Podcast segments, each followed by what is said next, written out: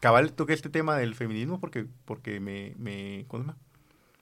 Este, yo siento que hay como mucha desinformación, ¿no?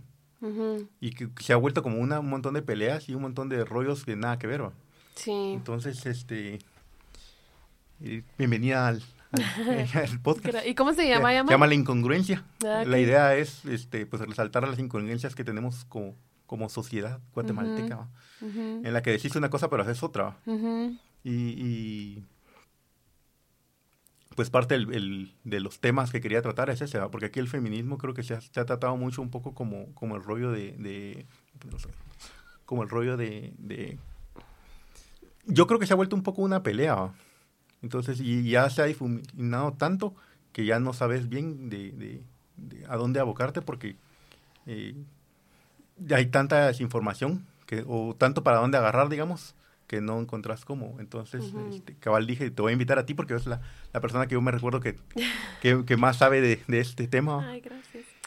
Y, y gracias a ti también por, por venir. Entonces, Claro. eh, empecemos.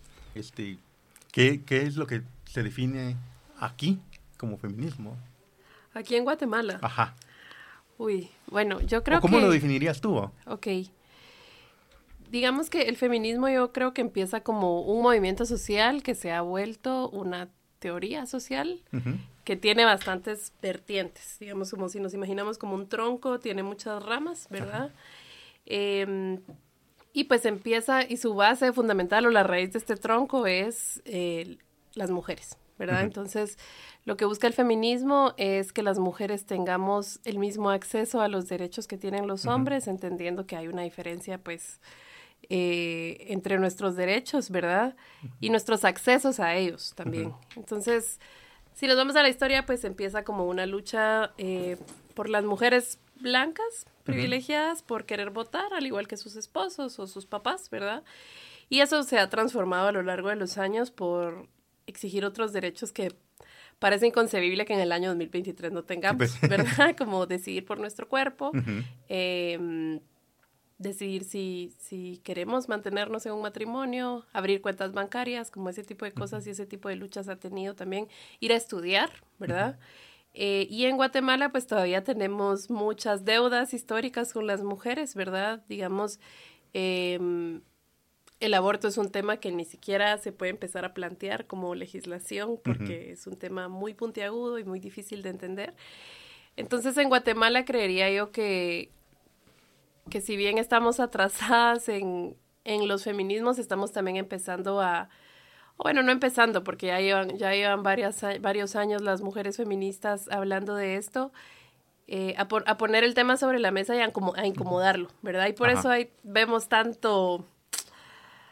Ajá, como que Tanta empezamos... adversión al, al tema. Sí, y tanta como pelea, tanta de hecho. incomodidad, ¿no? De ahí van las feministas, ¿verdad? Y, y ahí van estas mujeres escandalosas que piden sus derechos y demás, cuando realmente solo ese ruido que sienten estas personas que les incomoda, creo yo que lo hacemos porque es tan necesario, porque llevamos años exigiéndolo, ¿verdad? Y ahí yo creo que es importante también, tal vez no esto, esto no sea en el contexto guatemalteco, porque le estamos aprendiendo, pero que, que creo que sí es importante decir que hay varios feminismos, que no existe Ajá. solo uno, ¿verdad? Em, existe el feminismo transincluyente, existe el feminismo em, afrodescendiente, por ejemplo, ¿verdad? Em, no me atrevería a decir que existen feminismos indígenas porque creo que ahí hay una concepción muy diferente y creo que es importantísimo que en Guatemala lo tomemos en cuenta, pues, ¿verdad? Tomando en cuenta que pues habemos varios pueblos en este territorio. Sí, sobre todo que la mayor parte de la población es indígena. Claro, y, y no sé si desde ahí se nombran como feminismos. De pronto hay muchos matices que se parecen, pero no sé si lo nombran como feministas, ¿verdad? Entonces, también es importante como tener esta cautela a no encasillar como si es feminista tiene estas creencias, porque dentro del mismo feminismo hay muchas variantes, ¿verdad? Pues, No es que como que se pueda definir de una sola forma. Y de No. hecho creo que incluso depende mucho del contexto. Porque creo que, que creo que ha pasado mucho aquí y que, que pasa mucho y en redes sociales pasa bastante. Es de que hay como muchas ideas del, del feminismo, de lo que se habla en redes sociales, en México, en España, en Argentina, en todos estos lugares. Y de hecho la gente utiliza argumentos de, de pues que utilizan estas personas de, de otros países para utilizarlos acá. Sí, porque de pronto una, feminisma, una feminista en Europa está peleando por otro derecho que aquí ni siquiera tenemos todavía, porque ella ya tiene una base de derechos donde se para que nosotras aún no tenemos. Que ni siquiera se tienen contemplados, tal vez. Claro. Entonces, este, ¿qué crees, qué cosas crees tú que se han malentendido del feminismo? Porque algo que ha pasado mucho también es que la gente cree que el, que el feminismo es como este odio hacia los hombres o esta pelea con los hombres como tal. Y, incluso, fíjate que hay cosas que me han parecido muy interesantes, como el rollo de, la gente que defiende, porque yo creo que lo, lo, que más me causa mi duda es el rollo de cuando tú vas a buscar información, por ejemplo, de, feminismo, te encontrás de los dos lados. Y te encontrás argumentos válidos de ambos lados. Porque no es como, como, por ejemplo, ¿qué te digo la gente que está defendiendo al gobierno ahorita actualmente o cosas así? Que uno son argumentos que dicen, nada, come mierda, nadie te lo va a creer. Entonces, en, cambio, hay en, internet sí hay gente como yo conozco una chava que tiene un canal de YouTube que de hecho creo que ella es argentina pero vive en España, que se llama Entropía de Balén, que, que ella habla en contra del feminismo. Y los argumentos que tiene son como muy aterrizados. Entonces, es, cuesta como, como encontrar ideas que sean... Eh, ¿Qué cosas cabal que, que, que, que se han malentendido del feminismo por este tipo de contenido que, como te digo, al final son cosas que sí hacen sentido. Sí, yo creo que también entendiendo que, este que el feminismo se está volviendo, como te decía, una teoría social, también hay muchos matices y tiene muchas cosas que de pronto como sociedad vemos como novedad y entonces hay muchos argumentos al respecto y se forma esta nebulosa donde hay muchas opiniones y todas queremos opinar, todas y todos aquí sí, em, pero creo que la fundamental o la creencia errónea raíz, diría yo, es que se pone al feminismo como el antónimo de machismo, cuando ah, no es así. Cuando, digamos, existe un, un, un, antónimo de machismo que es el embrismo, que lo han, que eso sí es estar en contra de los hombres. Que sí, eso sí es odiar al hombre por ser hombre. Exacto. Y el feminismo no. Y creo que aquí también es importante que cuando hablamos de feminismo, lo que estamos buscando las mujeres es hablar sobre nosotras. Y entonces sale esto de cómo así que en dos mil años hemos estado hablando de los hombres y ahorita ustedes quieren hablar de ustedes, no, así no, ¿verdad? Entonces empiezan estas variantes de, pero ¿y nosotros los hombres dónde estamos? ¿Verdad? Y, ¿y por qué están hablando de ustedes y, dónde estamos nosotros? Y entonces aquí es donde empiezan todos estos argumentos, donde es estar en contra del hombre, es, es no, no abordarlo y así. Pero creo que también es importante entender que históricamente nosotras no hemos hablado de nosotras. Sí, pues. Y de pronto hay un momento en la historia donde se nos permite y nosotras estamos buscando hacerlo y ahora los hombres se sienten excluidos cuando nosotras históricamente hemos estado fuera de la historia, pues, ¿verdad? De, de, muchas formas. Y creo que entonces también es, no es que no estemos hablando de ti, es que estamos hablando de nosotras. Y tal vez en este no, momento... No todo, trata sobre ti. No todo debería ser sobre ti, exacto. Y de pronto en este momento, la tarea, en este momento histórico, pues que va a abarcar muchas generaciones, la tarea del hombre es, en vez de alegar que no están hablando de él, escuchar, ¿verdad? Como a nosotras nos ha tocado durante muchas generaciones, ¿verdad? Eh, luego creo que también es que, como te decía, que hay varias variantes del feminismo, como entender las expresiones sociales que han tenido algunos movimientos, ¿verdad? En Latinoamérica han tenido que ser muy visuales, han tenido que llamar mucho la atención y entonces vemos justo eh, mujeres vestidas de cierta forma, con sus cuerpos pintados, con expresiones en paredes y esto pues no le gusta a la gente, ¿verdad? Como este escándalo. Fíjate que a mí me parece que, yo una vez lo discutía con una chava que era auxiliar mía de la, de la universidad, en la que me decía, esas no son formas. Y le decía, lo que pasa es que tenés que entender también de que las, digamos que es como lo que pasa ahorita con la política. Eh, pues las formas tradicionales o las formas que correctas se agotaron ah, y, y la única forma de hacerte escuchar voz a veces es hacer ruido. Y de pronto si no estuviéramos haciendo este ruido no nos estarían viendo, como probablemente pasó hace muchos años, ¿verdad? Entonces creo que hay, hay, mucho alrededor de decir, pero para mí la, la raíz de todo es que hay muchos hombres interpelados porque se dan cuenta que no son protagonistas y no están acostumbrados a que eso pase. Y entonces pelean de cómo ha sido un movimiento sin nosotros cuando existen más de 100 movimientos sin nosotras y nosotras no decimos nada al respecto, digamos. nunca se han quejado, cabal. Danos uno. Sobre todo por el, rollo este de, Yo creo que se han sacado muchos argumentos en, contra cabal de esto, de, lo que pasa que, por ejemplo, que algo que a mí me parece que es como muy polémico el rollo de decir, es que a nosotros también nos matan, ¿no? entonces, es un poco sacar estos argumentos que, pues, si bien es cierto, son ciertos también, eh, tal vez no tienen nada que ver un poco con, con, lo que se está luchando. Y es esto, ¿no? Como está escrito en la teoría, pues, ¿verdad? Que hasta ahorita lo ves como ya estamos hablando de los hombres otra vez y no estamos hablando otra vez de nosotras, ¿verdad? Y creo que también hay creencias donde, digamos, históricamente las mujeres hemos estado al servicio, como que la función social de la mujer muchas veces ha sido maternar para que existan más personas. Y el feminismo toca un tema muy importante con la autonomía de nuestros cuerpos, ¿verdad? Como que si yo no quiero ser mamá, es mi decisión. Y entonces vemos como este espectro que podría parecer egoísta y, ahí, y por ahí se agarran, ¿no? Como, ¿cómo así que tú como mujer no quieres cumplir tu función social de maternar?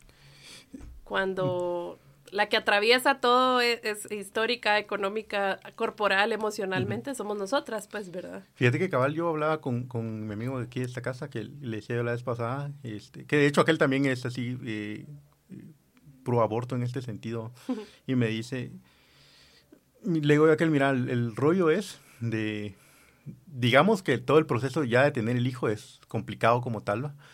Y sin embargo, aquí en Guatemala lo más común es de que la mano le haga los hijos a las mujeres, le digo, y se va a la verga. Eso es como bien común. Entonces, que vos tengas el derecho a decir, mira, mira yo quiero tener un hijo. Eh, creo que es algo fundamental, sobre todo por el hecho de que muchos de esos son casos de violación. Claro, además estamos... Entonces, ¿por qué obligarte a cargar con esa cruz? De no solo del trauma de lo que te pasó, sino encima de tener que verlo todos los días.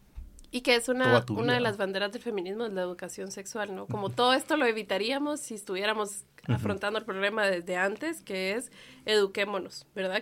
Con, educación sexual integral. Y acá también yo te diría que se, me, se, me, fue la, la idea que quería dar sobre, pues, como también la autonomía de nuestros cuerpos, ¿verdad? Pero también como... Eh, las funciones sociales que cumplimos, ¿verdad? El feminismo busca también, así como hay equidad entre los derechos que nosotras tenemos, que no muchas cosas o tareas sociales recaigan solo sobre los hombres, como la economía, ¿verdad? Como el feminismo reconoce que, que estamos en un sistema donde la obligación económica muchas veces recae solo sobre los hombres y creemos que eso tampoco, ¿verdad? Tampoco es, justo. Ah, bueno, ya me recordé la idea que quería decir, que digamos que, que ahí también hay que entender que hay varios feminismos y que que seas feminista no significa que seas pro aborto precisamente. Ah, sí, pues, ajá. No significa que, que, no seas religiosa, por ejemplo, y que y me voy a cosas banales como si no se rasura es feminista, o sea, como cosas tan chiquitas y el feminismo lo que busca es que la mujer decida. Si la mujer decide ser mamá y ser católica o no serlo, que sea su decisión, ¿verdad? Y que no sea una imposición por la presión social, por los hombres y el feminismo respeta, ¿verdad? Como, y acá creo que también es, uy, que es otro tema que podríamos hacer otro episodio, como el feminismo trans excluyente y trans incluyente, ¿verdad? Como, ese es otro gran, esa es otra gran variante por lo que también el feminismo ha tenido que enfrentarse en, a tener peleas internas, ¿verdad? De qué es y yo y este famoso termómetro de yo soy feminista y tú no y así. Ah, sí, pues, claro. Pero creo que es de entender que es algo que se está construyendo y que, como te decía, hay que verlo como un árbol donde de pronto yo, yo estoy de acuerdo con esta rama y de pronto no estoy de acuerdo con esta, pero estoy dentro del árbol también. al final sos parte del, del, del, movimiento como tal, aunque tengas pequeñas cosas que no te, claro. que no te hagan clic o que no, no, que no estés de acuerdo, porque algo que, que al final sí es complicado todo esto del rayo de, de trans excluyente. Y, sí. Porque sí he escuchado incluso que hay eh, bueno, eh, en realidad más en Twitter que en Twitter creo que es donde más encuentra uno la gente, lo, que realmente es la gente. Fíjate que yo creo que las redes sociales tienen como todos una función. Y Instagram es el lugar donde todo el mundo publica que es feliz. Cierto. Y, y, en Twitter como que pareciera lo contrario. sí, no, en Twitter es donde está la, la, opinión real de la gente. Porque encontrás algunas caballadas que dice la gente a veces. Y hay gente que de hecho sí está en contra de, por lo menos llamar, llamarle a las mujeres trans eh, mujeres como tal. Claro. Entonces, este, es, son, son como temas como bien complicados, porque eh, de hecho incluso yo creo que la mejor forma, como dicen, de tratar estos temas, sobre todo con, con los jóvenes, es este, no hacer un gran eh, relajo de esto. Exacto, y también es entender estas dicotomías, ¿no? De o es esto o es esto. Realmente sí, también para mí es como, para mí las mujeres trans son mujeres, ¿verdad? Y punto. Pero entender también que, que si para ti no, no significa que en dos años no te vas a arrepentir o no, o no vas a O no vas a cambiar, Exacto. De idea. Em, y luego también entender que, yo creo que subestimamos mucho la niñez a veces de decir ellos no van a entender cuando si tú le dices a un niño ellos son pareja, así como le dices tu tío y tu tía son pareja, el niño no te va a cuestionar. Fíjate, fíjate, que es, es complicado o, es interesante creo yo, porque fíjate que hay cosas de, que pasan. A mí me pasó con mi sobrino, mi sobrina tiene 15 años y ya está grande, pero hace como 5 años que... ¿Cuándo fue el mundial? Hace 4 no, me, La cosa es que fue el mundial. Eh, en la casa a nosotros... No hace menos porque Argentina. Sí, ganó Argentina. Hace dos años. Sí, hace dos años creo que fue. La cosa es de que mi sobrino estaba en este rollo de... Pues llegaron a mi casa, a la casa de mi mamá. y estábamos cenando y vino mi, mi, cuñado, el esposo de mi hermana, y me dijo, ¿vos a quién le vas? Yo no soy muy futbolero, pero le dije, la verdad es que yo veo más fuerte a Francia. Y mi sobrino saltó con la idea de, de, pero ya vieron que Mbappé anda con un hombre, ¿va? Wow. Entonces vino el esposo de mi hermana y le dijo, anda con una mujer trans, ¿Su mamá? Entonces, eh, no, el esposo de mi hermana. Ah, ok. Anda con una mujer trans, Y, ah, sí, pero anda. Y, y le digo, y yo, eso no tiene nada que ver con lo que estamos hablando, le digo. No tiene nada que ver con su capacidad técnica y física para ser Sí, cabal. Y sobre todo porque le digo, eh, no, no, o sea, realmente a mí no me importa que haga Mbappé, le digo, de su vida privada, le digo, si lo que estamos hablando aquí es de si puede o no echar goles, cabrón, tú decís tú de tu capacidad técnica o no.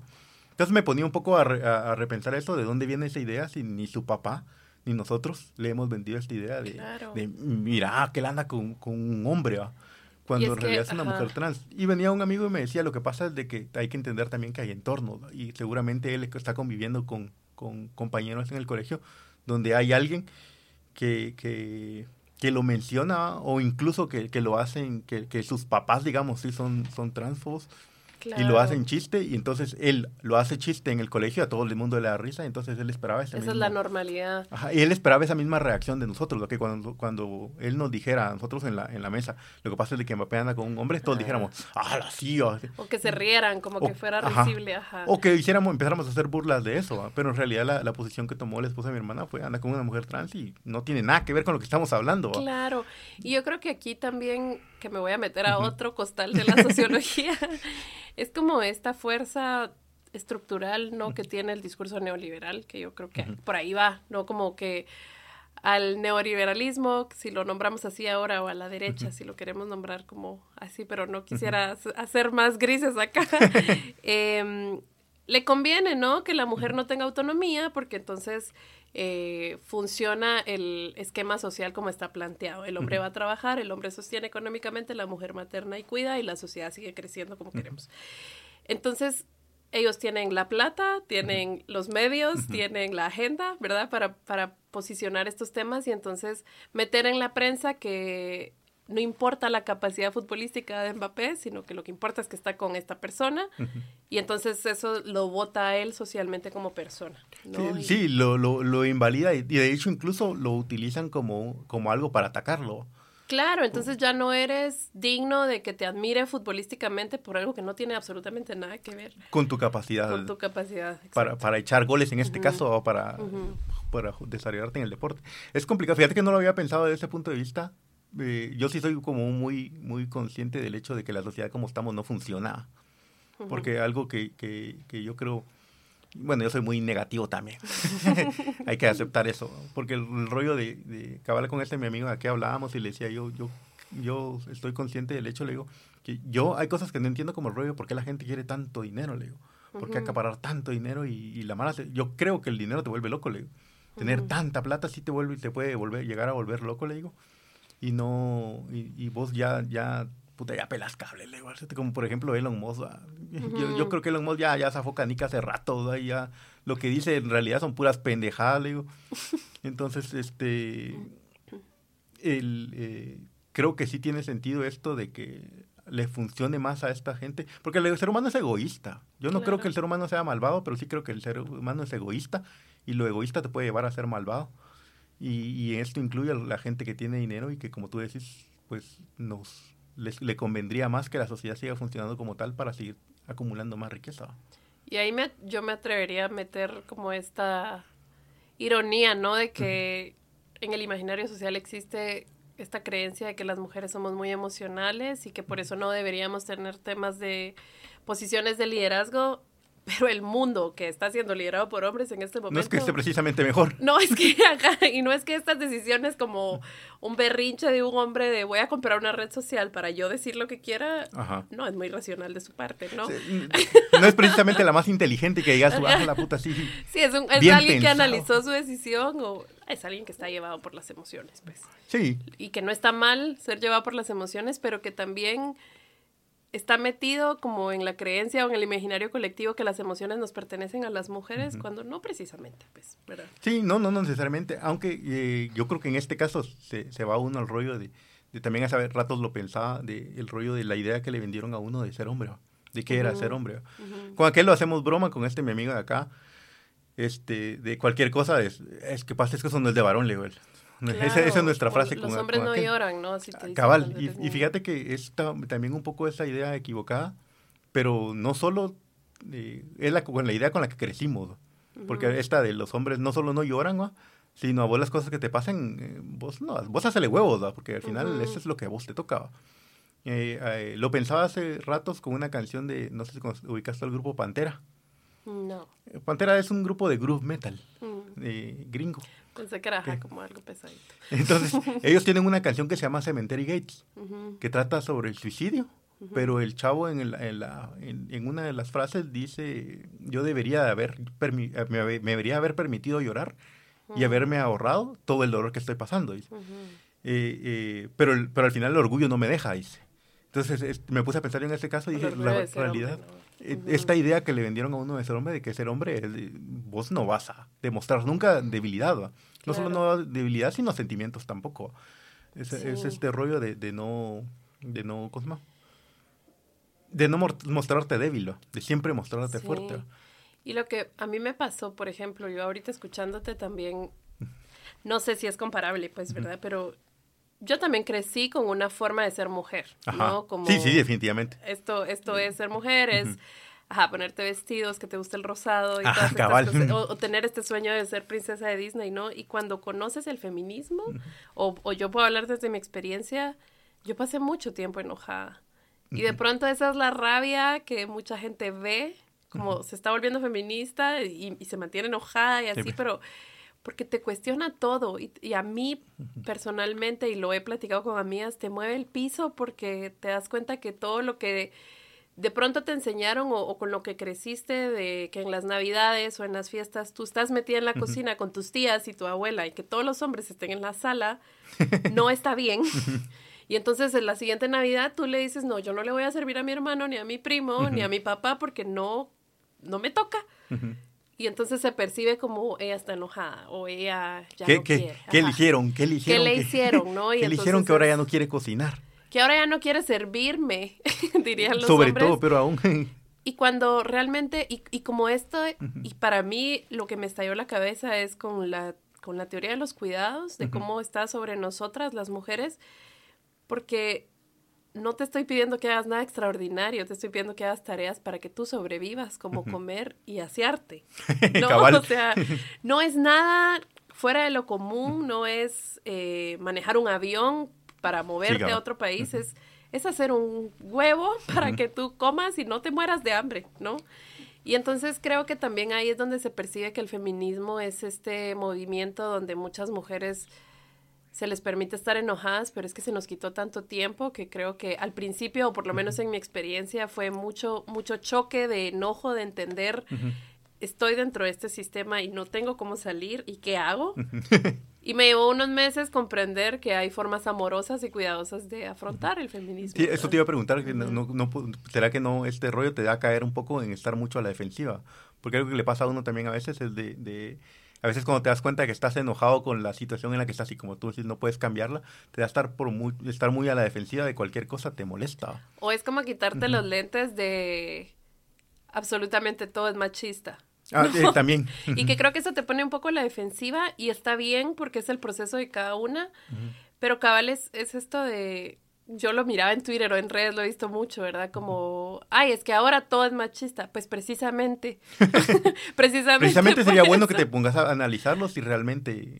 sí, y si vemos machismo en todos lados, hola, ¿verdad? De pronto algo malo está pasando, ¿verdad? Y, y son muchas cosas por atender y luego también es esto de, entonces las mujeres lo empezamos a atender como con las herramientas que tenemos y como todo movimiento social tenemos nuestros peros y nuestros errores, pero se le critica tanto, mucho más, creería yo, que a muchas otras eh, teorías o movimientos sociales, porque tiene esta exigencia de si lo van a hacer, lo van a hacer bien, porque se supone que es de ustedes, ¿no? Y, y, y, mucho, y entonces cae mucho en estos argumentos de ven cómo no pueden. Cuando, ¿cuántas veces, cuántas... ¿Cuántas teorías se han creado? ¿En cuántas generaciones, no? Y, ni siquiera han funcionado tampoco. Claro. Entonces, eh, yo te decía esto, cabal, de, estar muy a la defensiva, porque recuerdo una historia de alguien que me contó, de, de, una que tenía su pareja y, era, y se había vuelto feminista. me comentaba una historia en la que le decía, él, fíjate que, que lo que me pasó a mí fue que estábamos, vivían juntos estas personas, y me dice, estábamos, y yo le dije, mira, fíjate que me estaba diciendo una amiga que mejor le deberíamos echar eh, tomate y, cebolla a los huevos para que... Yo no te estoy haciendo tus huevos, le Me dice que... Pero, pero yo nunca le dije... Haceme, los huevos, ¿verdad? Entonces tal vez estaba como muy a la defensiva en este caso y me dice que me hizo un gran relajo por algo que yo no le dije en ningún momento, mira, haceme los huevos. Y ni siquiera fue como un rollo de cuando empezamos a vivir que, que, que, yo estuviera en el plan de vos hacerlo todo. nos, nos, turnábamos las cosas, solo que fue cuando en el proceso ella pasó al rollo de empezar a, a estar en el movimiento, de, de, estar como muy a la defensiva ante todo. Eh, y yo en ningún momento me decía que le dije, mira, anda, haceme los huevos. Sino le dije, mira, que me está contando que por qué no le deberíamos echar. Y yo no te estoy haciendo los huevos. Y yo creo que aquí también es esto de entender que este movimiento te transforma. O sea, como que no, o te quitas estos lentes, ¿no? Como yo no, como esto que hacen ahora la chaviza que dice el evento canónico. Ah, yo sí veo a una nena de 14 años empezando a leer sobre feminismo, yo no le voy a quitar su momento canónico. Pero de pronto yo ya tengo las herramientas para que su proceso no sea tan de choque como fue para mí, que, que yo pues yo no crecí con internet, ¿verdad? Eh, sí, que no, no, crecimos con internet porque era poco. Y que yo, yo tuve el privilegio y, y, debo decirlo pues que en mi casa la norma era que mis dos papás trabajaban y que mi mamá es una persona súper trabajadora. Yo siempre hago esta comparación de, en mi generación vimos los Rugrats, yo tenía la mamá Angélica. Ah, Entonces, y ya entendiste cómo era mi mamá. Pero para mí eso era lo normal y en ningún momento en mi casa me dijeron, esto es feminismo y tu mamá trabaja y, y, las dos personas que sostienen la casa son un hombre y una mujer. Porque yo no, tal vez mis papás no lo miraban como con la teoría del libro, ¿verdad? Sino que solo lo vivieron. Y yo cuando empecé a leer me di cuenta que yo crecí en un entorno feminista sin nombrarlo, pues. ¿verdad?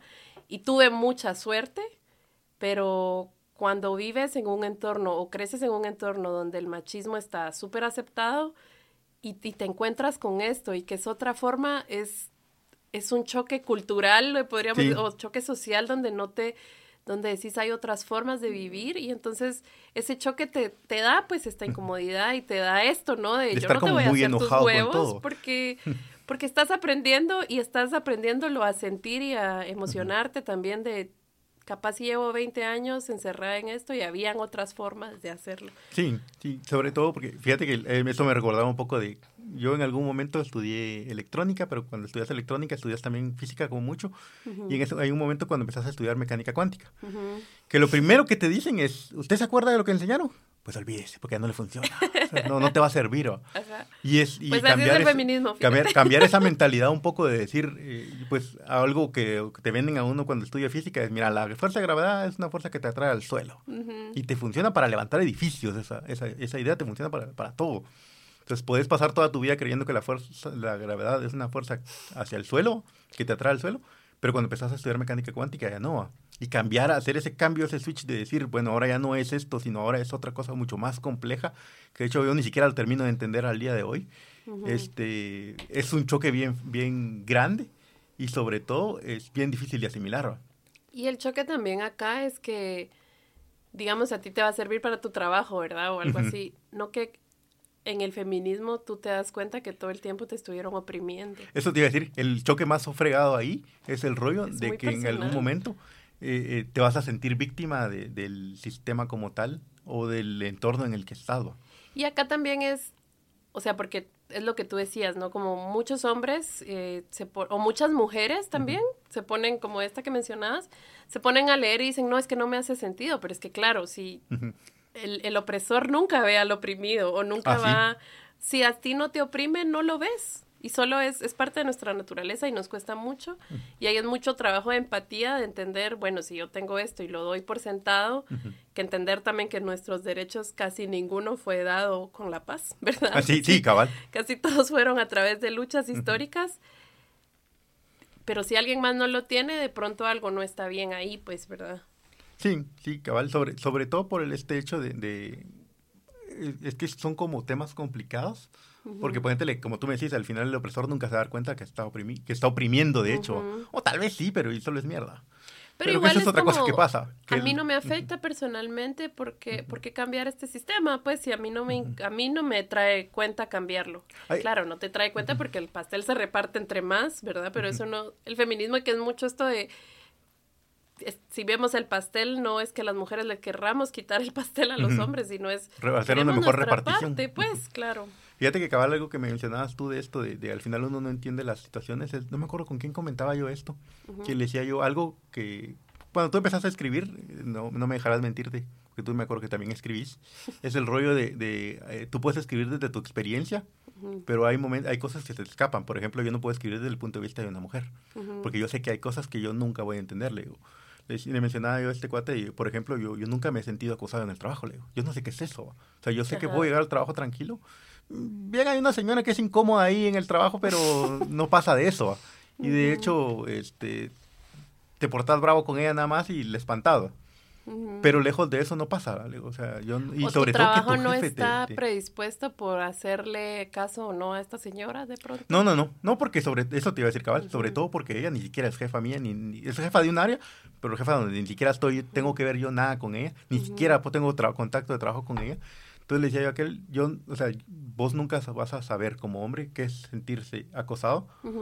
Porque a vos nunca te han acosado, y Claro. sobre todo que tu jefe, que es la persona que, que en este caso es una, una posición de poder, te esté acosando o te esté exigiendo cosas y vos tengas esa presión de entre, bueno, me quedo con el trabajo o cedo ante este cerote. Entonces, Y es eso del el poder, que yo creo que eso es lo que le incomoda a tanta gente del Ujú. feminismo, que es voy a perder mi poder. Porque si las mujeres, que esta palabra a mí me causa conflicto, pero se empoderan, Ajá. ¿Por qué te causa conflicto? Porque siento que ya está muy utilizada como ya, como Eh, esto de ser disruptivo, innovador, ¿sabes? Como el empoderamiento, yo creo que ya llegó a, ya no deberíamos usarlo tanto y tal vez pues. buscar. Otras. Pero creo que de también es- si ella tiene el poder, yo ya no lo tengo.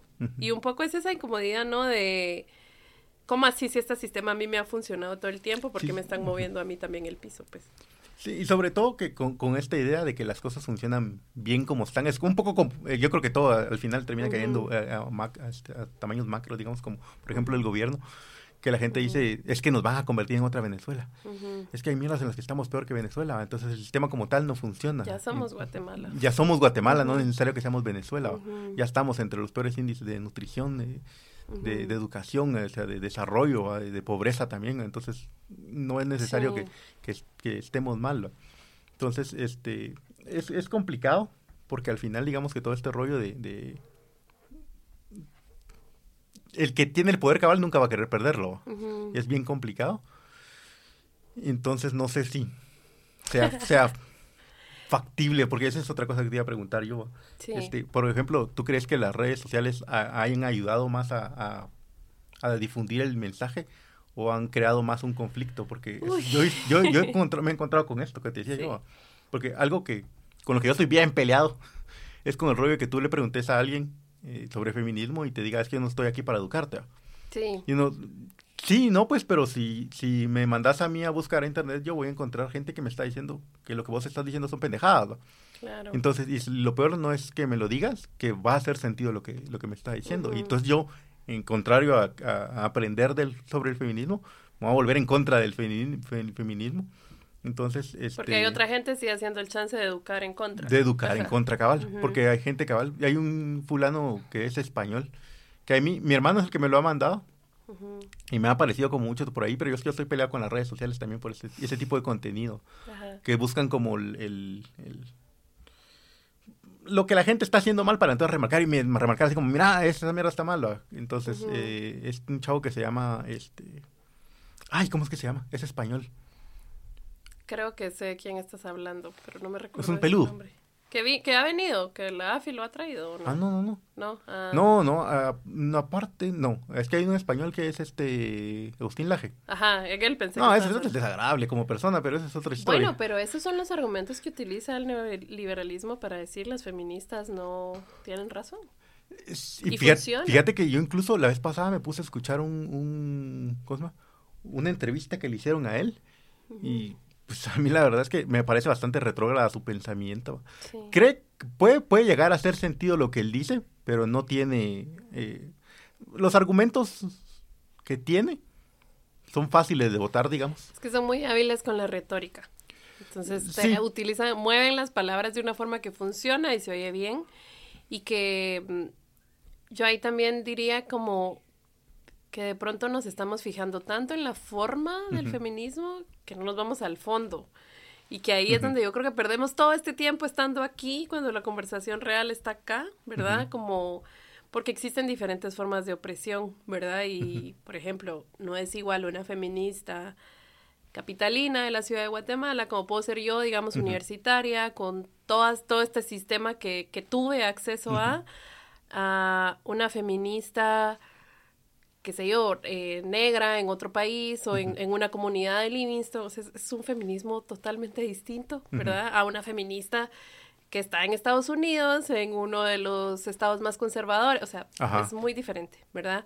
Y que mm, también ahí yo te diría como hace, y que son como temas sociales que abarcan muchos, muchos aspectos y, y muchas generaciones, como que en mi cabeza, pues, ¿verdad? Y Emma Watson lo dice, como no debería existir, ojalá no existiera el feminismo, porque cuando tú preguntas es, es comparable con, con diferentes opresiones, ¿verdad? es como decirnos antes, ¿estás a favor de que exista el separatismo entre personas blancas y negras? Antes estaba renormalizado que alguien dijera no estoy en contra o a favor, ¿verdad? Y ahora ya no ves, bueno, Sí lo ves, pues, pero sí lo ves ya no es políticamente correcto decir que sos racista, ¿no? Entonces yo tengo la esperanza que en unos años, que de pronto ni lo vamos a ver, no va a ser políticamente no, eh, correcto no nombrarte como feminista, porque el feminismo no es que busque que la mujer esté arriba, sino busca que estemos a la par, ¿no? ¿Crees, Cabal, que en este sentido los, los hace falta como más comunicación o, más gente que, que, que informe sobre el feminismo? Ah, bueno, ajá, regresando a esta pregunta, yo creo que sí, creo que que también es, es de ser pacientes y entender que este ha sido un proceso muy de encuentro también para nosotros las mujeres y que ahorita tal vez estos espacios no tienen acceso para todas las personas y es un, y, puede ser contradictorio, ¿no? Como, ¿cómo así que están buscando un país para todas las personas y no tenemos acceso a todas las personas? Pero es que le estamos entendiendo apenas, ¿no? Como... estamos armándolo apenas, no son cosas que se, de un día para otro Socialmente el feminismo empieza...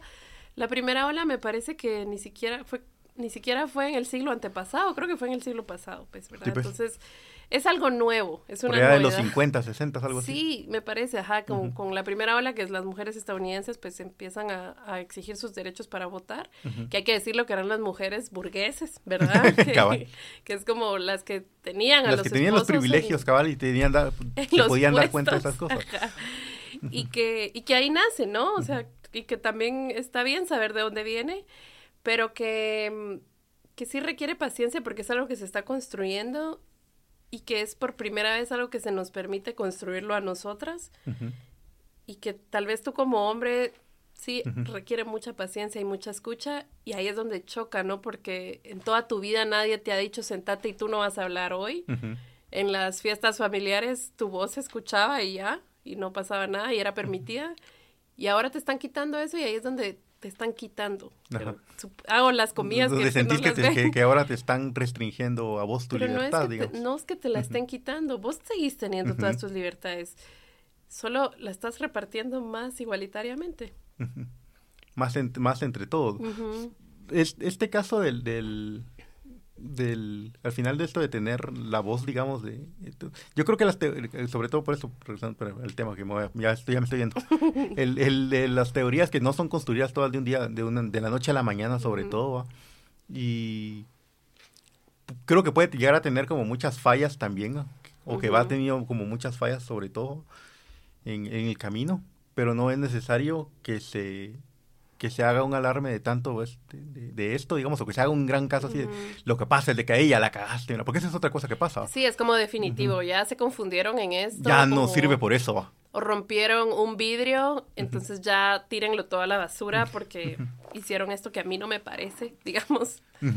Sobre todo porque, por el rollo cabal que tú decías, no es como que todas las teorías funcionen. Como dice la gente, el capitalismo es un sistema que cada cierto tiempo falla y, y hay, que, buscar, seguimos, pues. Y cabal, y no es como que precisamente la gente diga, ah, ya vieron los capitalistas, eh, ahí la cagaste, ya no sirve esa mierda. y validen tu teoría por eso. O es esto de por qué, como, ¿por qué cambiar algo que ha funcionado? Es que ha funcionado para ti, o sea, ¿verdad? Y que yo creo que en las redes también Uy, las redes para mí son un mundo muy vasto que tiene sus pros y sus contras porque hay muchísima desinformación. Lamentablemente creo que sí hay mucha más desinformación que información y creo que ahí es mucha responsabilidad nuestra como consumidores entender y ser exigentes con lo que consumimos como y cuestionarnos, ¿no? Como si estoy leyendo esto y me hace sentido porque es tan fácil que me da sentido, digamos, ¿verdad? Pues. y si y si no te mueve, y ahí hay muchas cosas en la sociología de, de que dicen como a la ciencia no le interesa tu opinión, le interesa, o sea, los datos, ¿verdad? Ajá, sí, sí, a la sociología no, a la sociología sí le interesa tu opinión, ¿verdad? Lo, que pasa es que es más complejo, porque yo creo que el rollo de comparar la ciencia con la sociología, incluso con la psicología, es un grave error, porque de hecho el... Y ni siquiera es tan, tan exacta porque la ciencia no, para hacer... Eh, ¿Cómo se llama? Eh, Ahí se me olvidó la palabra. Pues la ciencia ni siquiera es tan exacta, porque de hecho cuando tú pues, le estás calculando eh, dimensiones físicas, hay cosas que, que es ignorado. Como puede, estás cayendo, eh, calculando la caída de una piedra, decís, el, aire no cuenta, o sea, lo voy a ignorar. Y entonces es un aproximado, muy casi, casi certero de cómo está pasando las cosas, pero es un aproximado al final. Y llevamos años explorándolo y, y, no le entendemos a muchas cosas. Y no le entendemos a muchas cosas caballo. Y sobre todo, ya me acordé cómo se llama el fulano, se llama Roma Gallardo. Ah, no es un español. Eh, ¿Sabes qué lo que pasa? Que hay mucha gente que yo he escuchado que utiliza eh, argumentos de él, pero él es español y cabal, como tú decías, es un feminista. Él pelea con un feminismo español, que yo creo que no tiene nada que ver con, el de acá. Tal vez no, no tanto como no tiene nada que ver, sino como es muy diferente al de acá. Sí, Porque como tú mencionabas, son distintos. Ah, como tú mencionabas, al final eh, allá están luchando por otros otros derechos que no tienen, que aquí tal vez ni siquiera se han pensado que les hacen falta. Como por ejemplo, eh, yo, por ejemplo, yo no sé si hay aquí estudios de, de, si hay una brecha salarial de, de si a las mujeres se les paga más o paga menos. Entonces yo no sé si ese estudio existe aquí en Guatemala o solo simple y sencillamente eh, se decide decir, lo que pasa es que mira, yo gano pura mierda y ya que gana pura mierda, entonces aquí todos ganamos pura mierda, entonces no hay clavo, estamos todos iguales. hay muy poca información, pero creo que sí hay intentos, hay una iniciativa que se llama Paraíso Desigual y desde eh, también hay, investigadoras que que también creo que no han sido estudios guatemaltecos, es como pues. latinoamericano, ¿verdad? Pero, pero creo que sí los hay y tal vez de pronto hablando de las redes sociales, este espacio puede ser también un espacio de divulgación, pues, ¿verdad? De aquí hay. Al menos por ahí te vas a ir orientando un poco de, de, cómo es que está la situación. Eh, sobre todo, cabal, por eso que decíamos de los canales de, redes sociales, que, que, hay más desinformación. Que yo en realidad no sé, o sea, de dónde viene el rollo de. Mira, de, alguien como Agustín Laje sí lo entiendo. Porque al final él, él lo que busca es mantener. Él es alguien como que es como muy religioso. Sí y que se agarra de eso. Y, y, y fíjate Mantener la estructura como está, porque a él le funciona. Sí, y, y, se agarra incluso de, de los fanatismos, porque yo creo que algo que pasa en las religiones es de que se dan, se dan mucho para los fanatismos, igual que el fútbol y la política, se dan mucho para los fanatismos. Y yo me acuerdo que cabal el, el, podcast que escuché de él, porque yo los escucho ya sea cuando voy manejando o cuando estoy trabajando. Entonces, este... De este español. De, Agustín No, de Agustín Laje le escuché este. Eh, y la verdad es que a mí, de, de, hecho, a mí me parecía desagradable, porque todo lo que él decía lo, lo, lo, orientaba, así lo decía nuestro Señor. Pero, ¿quién dice que tu Señor es el verdadero? Pues, o sea, claro. Y a cuenta de qué vos estás diciendo que, que a mí, lo, de, de hecho, ese es otro tema que me gustaría tratar en el podcast de religión, ¿Cómo es que, y por eso, de hecho, por eso el, el nombre de la incongruencia de, de, la, este, del podcast, es el rollo de cómo es que aquí en Guatemala somos mayoritariamente evangélicos y la gente es tan poco tolerante y sigue tampoco las creencias de Jesucristo que se supone que era la tolerancia y el amor al prójimo. Y aquí se hace todo lo contrario precisamente. Y miras a la gente peleándose con la religión y utilizando el tema de la religión para atacar incluso en lugar de tratar de entenderlo.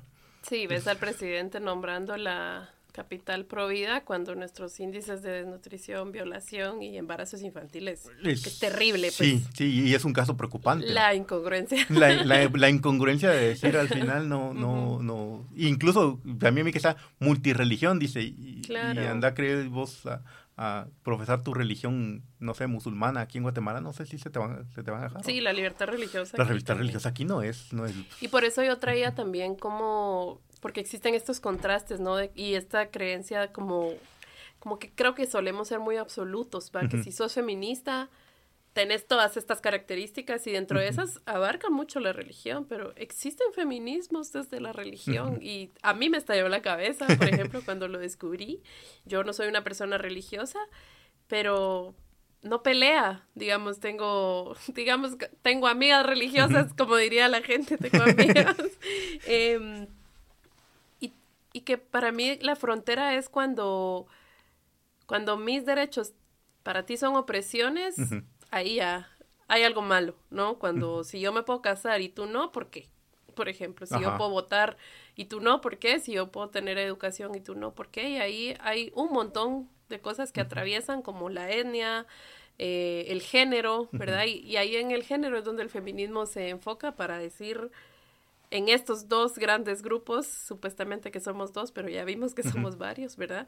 Em, deberíamos estar un poco iguales, pues, ¿verdad? Y no, no debería condicionarte nacer de alguna forma para tener acceso a. Sí, sobre todo querer, como tú decir, buscar absolutos. Por ejemplo, el hecho de decir, ah, es que solo dos géneros existen, porque es algo que pasa mucho en el... Es, un, ese es un tema mucho más complejo, porque, porque también creo que eh, entiendo el rollo de que existe la forma de, de, Sí, cuando uno es pequeño, es bien pendejo y es bien manipulable. Entonces, este, entiendo que de ahí se agarra la gente a decir, no, con los hijos, mis hijos no se metan, que la ideología de género, pero se supone que esas son cosas que vos deberías de enseñarle a tus hijos. Y, y, y, lo que pasa es que es otro tema más complicado, porque es el rollo de decir... darte para otro episodio. vos porque crees que tus hijos son de tu propiedad. Si se supone que vos tenés que enseñarle a tus hijos a, a, pues a tener ellos sus propias ideas, sus propias decisiones. O porque asumimos la heterosexualidad de las criaturas, pues, o ah, también, sobre todo porque la homosexualidad se da en todos los, todas las... ¿Y por, qué creemos que somos diferentes? Porque esa es otra historia. ¿Por qué creemos nosotros que, lo, que, que, el hecho de que, por ejemplo, no sé si los modos, pero si los modos son homosexuales, nosotros no nosotros somos, somos mejores. No, en realidad somos muy parecidos a los animales. Entonces es bien poca la diferencia que hay entre eh, los animales y nosotros a nivel de ADN. Yo creo que para sentirnos diferentes. Que tal vez está en nuestra naturaleza ahí sí humana de sentirme válido porque es mi verdad y pelear con esto como yo he cambiado de opinión muchas veces dentro del feminismo y he aprendido a hacer las paces con eso. Y, y creo que como personas no nos permitimos mucha esa empatía y ese cariño y cuidado hacia nosotras de, uy, como estaba equivocado y voy a recapacitar. De aceptar, de aceptar tus errores también es, difícil. Sí. del reconocer de que la estabas cagando. y que como sociedad, pues, o sea, si nos vamos hacia atrás, la esclavitud, digamos, si fijo... Yo sería esclavo en esa, época seguramente. Pero metimos la pata, ¿me entendés? Y ahora, y ahora estamos metiendo la pata de otra forma y... Mm, hoy vi un post, pues, que, que ya me voy a ir a otro tema también de como de probablemente en 200 años Israel va a pedir perdón. Y eso es lo que hacen, ¿verdad? Entonces, probablemente en 200 años o en 100 años o en 50 años, los hombres van a pedir perdón. Digamos como que no debería, ¿verdad? Pero, o sea, Israel debería estar pidiendo perdón ahora. Ajá. Y... Debería no estar haciendo lo que está haciendo. Exacto, pero, pero entonces si lo vamos a, al, al, sistema patriarcal o a los feminismos, de pronto no deberíamos estar oprimiendo a las mujeres, ¿no? O sea, no te estamos pidiendo mayor cosa. no, es mayor cosa, solo, solo que, no estés chingando. es complicado porque fíjate que este, este rollo de aceptar uno de sus errores, yo no sé si la sociedad como tal en la que vivimos nos ha enseñado a hacerlo. Yo, yo tengo la costumbre de, de tratar de siempre aceptar mis errores. Como por ejemplo hace unos días me estaba peleando con el... Nosotros tenemos un área en el que yo al final yo soy programador. Entonces yo, eh, tenemos un área que se dedica a decir, a decir nosotros, mira, no has ingresado tus horas. Tienes que ah, reportar lo que estás haciendo. Entonces, cuando te vas de vacaciones, también lo tienes que hacer. Entonces, yo me fui de vacaciones, pero yo estaba bien seguro que lo había ingresado. Entonces, el día lunes mandó, y, pero si no lo haces, te mandan una carta de, llamada de atención. Me mandaron una carta de llamada de atención. Yo me ingresé mis horas. ¿Y qué pasó? Y me empecé a pelear con el fulano y a tirarle piedras y de todo. Y cuando mi jefe me dijo, mira, ya lo revisamos y lo que pasa es que vos la cagaste porque el día de vacaciones lo ingresaste en la fecha que no era. Mm. Entonces, obviamente en esa semana a vos un día no te aparece ingresado. Entonces, él tenía razón, digamos. Él tenía razón y yo no. Entonces, lo que dice, bueno, dije, tengo que aceptar que yo la cagué. Entonces, escribir el correo, en el correo que me, me mandaron, escribir una disculpa. Al final, si yo me equivoqué, yo estaba, yo, o sea, me, me, me alteré porque yo estaba bien seguro que sí ya lo había ingresado. Yo sé que eso es algo como muy importante. Yo sí había ingresado mis horas pero, y cabal, disculpado, o sea, una disculpa a, la persona esta que me lo es una cosa tan cotidiana de algo del trabajo, pero es que creo que también nos enseñaron que primero que equivocarse está visto como, ajá, que no deberías poder equivocarte. Y luego está esto de somos humanos y nos podemos equivocar.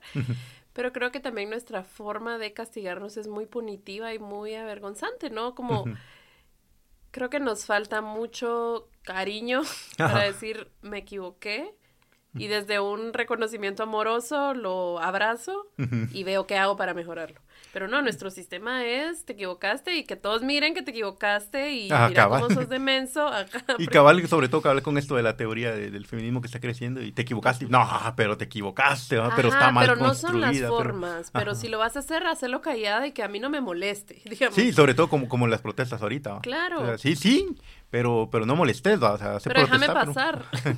entonces, pero entonces no, no, te está impactando, no te está llegando el mensaje, ¿no? Sobre todo por el rollo de, yo cuando acuerdo que me que te contaba que discutía con esta chava que era auxiliar mía, me, me decía, lo que pasa es que al final, cuando yo estábamos discutiendo por Facebook, yo le escribí una frase, pero no me acuerdo, como lo estaba escribiendo en el teléfono, en vez de escribir había lo escribí sin tilde. Ay, te atacó tu gramática. Me atacó mi gramática. O tu ortografía. Ay, ay, cuando atacas la gramática o la ortografía, ya. Eh, lo que pasa es que, lo, lo, que por lo que tiré yo es, yo me recuerdo que la que usa, que la que me está dando clases a mí es usted, le puse. Entonces, si la estoy cagando por algo, no era clases de, de, gramática lo que me está dando, pues, pero yo Ajá, como que de pronto era su chance de educarme. Cabal, pero el, el rollo fue, es, eh, yo creo que es necesario que entendamos la situación como está pasando, por el rollo de si, si las chavas, eh, si la lucha feminista va y pinta en las calles y destruye y todo esto, y dicen, no, es que esas no son las formas, porque tenemos que estar nosotros pagando. Le decía yo, primero tienes que tener en cuenta que estás viviendo en una sociedad violenta, en la que eh, no es que las cosas que estén pasando sean, este, pues cosas pequeñas, digamos, como por ejemplo, eh, o, cosas que no sean violentas, por ejemplo, por el hecho de, este, de que maten a las chavas, de que las violen y todo eso, esos son, son hechos violentos, entonces la única forma a veces que, que la sociedad tiene como de, de hacerse escuchar es la violencia también, les. Hay que entender ese, ese rollo de, de, por lo menos a mí no me quita el sueño que, que, que las marchas vayan y quiebren los, los, ¿cómo los las ventanas de algún lugar, o sea, pues tal vez si fuera mi casa me sacaría de onda, pero en este caso si son cosas del Estado, pues yo estoy pagando mis impuestos, y se supone que para eso son mis impuestos, que lo hagan, y, si, y si la idea es que se haga, hacerse escuchar, cambiar para que todos vivamos en una sociedad mejor, en una sociedad mejor, pues a mí no me quita el sueño eso. Pero es que se supone que tus impuestos ni siquiera deberían estar reparando ventanas porque tus impuestos deberían permitir que todas estemos seguras y que no exista que si pedís un Uber tenés miedo por tu vida y que no exista que si te subís a un bus. Precisamente para eso son los impuestos, ¿no? Para tener seguridad, para que nos sintamos seguras. Y que creo que aquí también es, eh, también esto de, si te indigna una pared manchada, Imagínate lo que a mí me indigna que a mi amiga la mataron. A mi hermana, cosas así.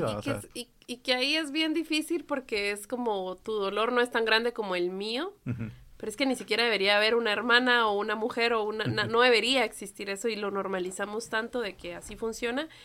Y el tema acá que, que yo podría entender de, de por qué es contra los hombres, es porque si nos vamos a las estadísticas, quienes matan son los hombres, ¿verdad? O sea, y, que, y que luego sale, ¿verdad? Como, sí, pero esta feminista tiene este error porque, qué sé yo, acosó y así, y nos enfocamos en eso, ¿no? Como a mí un, una persona me decía, sí, pero eh, Simón de Bubor, que es como de las feministas, ¿verdad? Se le encontró que acosó a un alumno, ¿verdad? Y, y entonces por eso ya no sirve todo lo demás que hace, digamos. Y, y, fue, y para mí fue muy controversial, ¿no? Como, wow, de verdad, todo lo que ella hizo para ti se tacha con esto, pero alguien podría usar ese argumento en contra mío de, pero él es un buen papá, no sé qué, no sé qué, ¿verdad? Pero para empezar, ni siquiera debería existir la, el acoso, porque cada quien debería tener autonomía de sus cuerpos, ¿no? Y pareciera inaudito que estamos pidiendo algo tan simple como que yo sea dueña de mi cuerpo y ya. O sea, no... Yo, yo creo que hay cosas que son como bien difíciles que yo creo que nunca se van a poder cambiar como el hecho de que no existe el acoso. Yo creo que debería dejar de normalizarse porque algo que pasa mucho es el rollo de tú no puedes salir a la calle ahorita y hay unos albañiles porque fijo te van a chingar. ¿va? Ajá, la solución es, que tú no salgas. La solución es que tú no salgas. No, no debería ser esa la solución. O sea, no debería estar normalizado el hecho de, que a ti te dé miedo, por ejemplo, pasar cerca de un lugar donde están trabajando hombres, porque te vas a sentir acosado. Y que es donde tal vez esta incomodidad recae en los hombres de... Porque yo tengo que cambiar algo que no es mi lucha. Y que ni siquiera me esté incomodando a mí, porque acosado yo nunca he estado. Ajá, o esto de, pero ¿por qué ya no se les puede decir nada? pero ¿Y por qué nosotras deberíamos tener que aguantar que tú tenés una opinión y querés que todos la escuchen? Puedes escribirla, pues, puedes tener tu cuaderno y... Y no, todas las opiniones son válidas, porque fíjate que, que, algo, yo estoy peleado, yo, te, yo creo que todo el mundo tenemos este, opiniones polémicas, yo tengo dos, y una de ellas es, yo creo que no todas, la, la, libertad de expresión, si bien es cierto, es buena, no todas las, las opiniones son acertadas. Y una de ellas es el hecho, decían, sí es cierto que vos tenés derecho a opinar, a decir, mira, yo creo que esto está mal, ¿va? esto está de, la forma o la forma en la que querrás decirlo, pero por ejemplo, yo no voy a, mi, la libertad de expresión debería acabarse cuando yo digo, ah, es que los negros no deberían de existir, ¿va? por ejemplo, ah, es que deberíamos de, no, esos deberían de dejárseles un, o sea, empezar a... Como tu opinión ya le está quitando derechos a las demás personas. No solo eso, sino a veces las opiniones son como, como no solo le estás quitando derechos, sino a veces incitan a la violencia o incitan a hacer cosas así. Que eso ya no es libertad de, perdón, de, expresión, sino eso ya es de opresión. Yo quiero libertad de opresión, libertad de expresión. Entonces, yo creo que la libertad de expresión está mala. Fíjate que Cabal te quería comentar de eso, de... yo trato de, tener como siempre un rango como muy eh, amplio de las cosas que, que escucho tanto, o leo, tanto sea personas que están de, de, eh, de, acuerdo a lo que yo pienso, a lo que yo creo, como personas que están en lo contrario, como te decía, escuchar este podcast de, de, de era podcast, era entrevista de Agustín Laje. Entonces, me acuerdo que leí uno de un señor que trabaja, creo que es en la Landívar, que es como bien polémico, el chavo, que escribió un su, un su, no sé si es la Landívar o la Marro, La cosa es de que... Los polémicos suelen ser de la mar. De la mar. es que voy a tratar de no decir el nombre cabal para no, eh, no cagarla. Pero es que, que, escribió un artículo que, en el que decía el algo así como, como el machismo es culpa de las mujeres. Ah, es de la marro. Sí, es de la marro, eso. Ya sabes quién es. Fíjate, yo me puse a leerlo y habían cosas que me, que me, que me, como te digo yo, el problema de leer ese tipo de cosas es de, no es, tal vez el rollo es de que sí te hace sentido algunas cosas, ¿no? Porque algo que yo es lo que te decía, que son, muy hábiles con el lenguaje para si A es eh, y B tal, C. Entonces, tiene la culpa, digamos. Porque en lo que él, de lo que él se agarraba, él decía estadísticamente los lugares donde las mujeres son como menos promiscuas es donde los hombres son más violentos, decía. Y al final hay que tener en cuenta el rollo de que los hombres, este, pues al final somos animales, decía. Y, y, dije, pues al final tiene razón, porque si te, te, pones a pensar de que, aunque querramos eh, darle mil vueltas a esto, nosotros no estamos muy lejos de los animales, tenemos actitudes de animales también muchas veces, ¿no? Entonces, ¿qué, tanto de esto, del, del, rollo, por ejemplo, de este, eh, tiene sentido? Y a mí me empezó a hacer, como te digo, me empezó a hacer sentido porque él sacaba estadísticas que son comprobables, de hecho. El que decía, ah, bueno, en tal lugar las mujeres son promiscuas, entonces los hombres no son violentos. Pero entonces, incluso llegó un punto en el que dijo, pero en este país las mujeres son promiscuas y los hombres también son violentos. Entonces ya no tiene mm. sentido lo, lo que dice. es yo como creo que ahí también es, es bien interesante cómo él posiciona esta permisividad que se les, o lo que se les permite a los hombres de somos animales, pero la posición de la mujer es al servicio del hombre, si te das cuenta, como si son promiscuas es para que el hombre se satisfaga y no para existir, ¿verdad? Y, y entonces el patriarcado, pues de muchas formas, que el patriarcado también es un tema muy vasto como el feminismo, ¿verdad? Porque hay diferentes opresiones y no podemos encapsular que todas sufrimos este patriarcado, porque es diferente el patriarcado que yo pueda sufrir al patriarcado que pueda sufrir alguien más.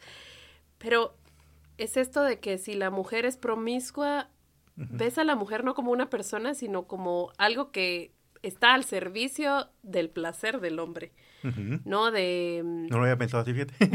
Y, es y es lo mismo que maternar, o sea, tu función como mujer es seguir eh, trayendo humanos al mundo para que la sociedad no muera, ¿no? Y entonces te deshumaniza totalmente porque entonces tu cuerpo ya solo sirve como esta máquina de... Se llama instrumentalización. Claro, como esta máquina de mantener feliz al hombre, de mantener el servicio, ¿verdad? Y por eso te mencionaba lo de la teoría de los cuidados, porque en Guatemala está que ahí hay, hay otra tela que cortar, muy racista, ¿verdad? Como ah, el, tema de los cuidados, y que lo hablábamos hace un rato con, cómo se construyen las casas, ¿verdad? Como fuera del aire estábamos hablando de que el, cuarto de servicio o esto, ¿verdad? generalmente son puestos habitados por mujeres, ¿verdad? Y, mujeres indígenas. Y entonces todas estas tareas recaen sobre nosotras y entonces dejamos de ser personas por estar al servicio de los demás, que resulta que son... Para ser instrumentos, cabal. Ajá. Como decía al final la instrumentalización es básicamente eso, agarrar a una persona y, utilizarla como un instrumento para el beneficio de alguien más. Y por eso es tan controversial el, feminismo, porque ya no quiero ser instrumentalizada y quiero decidir y tener autonomía sobre esto que es mío, que resulta ser mi cuerpo. y, que fíjate que es mi cuerpo.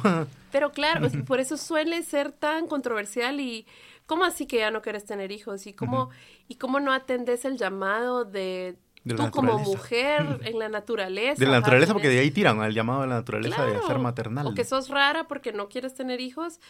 Pero si sos y tenés hijos, y sos mala mamá, wow, o sea, esa es otra, otra conversación que yo no puedo tener porque no soy mamá, pero que, que, está esta exigencia de que la mujer como que fuéramos este ser que no nos podemos equivocar, que no podemos, em, que tenemos que ser amorosas, que tenemos que ser cuidadosas y que no podemos fallar porque nuestro rol en la sociedad es sostener. Sí, fíjate que es, es, es complicado esto. Yo creo que en ese sentido yo estoy un poco más al rollo de, de, hay gente que yo creo que no debería ser papá nunca. Entonces, el, eh, estoy y en nuestra generación creo que ay, a mí me está a la cabeza también como esta gente que, que, que, que, entiende y que se ha dado la tarea de leer sobre el feminismo y de, y de la, de la cuida, del cuidado amoroso hacia la niñez, somos los que no queremos tener hijos. Sí, sí. Y los que no se dan esa Los que tarea no tenemos hijos, son cabal. los que tienen. Y es, ah. Sí. Tal vez nos, nos faltaba vivir el, el trauma de tener un hijo, por eso es que no, no lo, vemos de forma diferente. ¿ah? Porque, A mí me pasa mucho con gente que conozco que opinan algunas cosas que, por ejemplo, si nos vamos a la política, como, no, es que quede quien quede, yo tengo que trabajar. Yo pienso, wow, esta es la gente que tiene hijos. Sí. Sí, sí, porque fíjate que el, algún meme que me parece chistoso a mí, el yo no sé cómo ahí, cómo, cómo es mis compañeros de, de empresa, este, pueden mantener dos familias, pueden mantener dos, dos familias con esto y a mí no me alcanza a fin de mes. Y, y fíjate que hacerlo chiste, pero yo sí conozco a personas así, ¿va? O sea, yo, yo, yo considero que yo no gano mal, ¿va? pero con- tengo un compañero, un amigo, que aquel gana lo mismo que yo. Y aquel está bien jodido y yo a fin de mes no, nunca llego jodido, o sea, siempre llego tranquilo, digamos.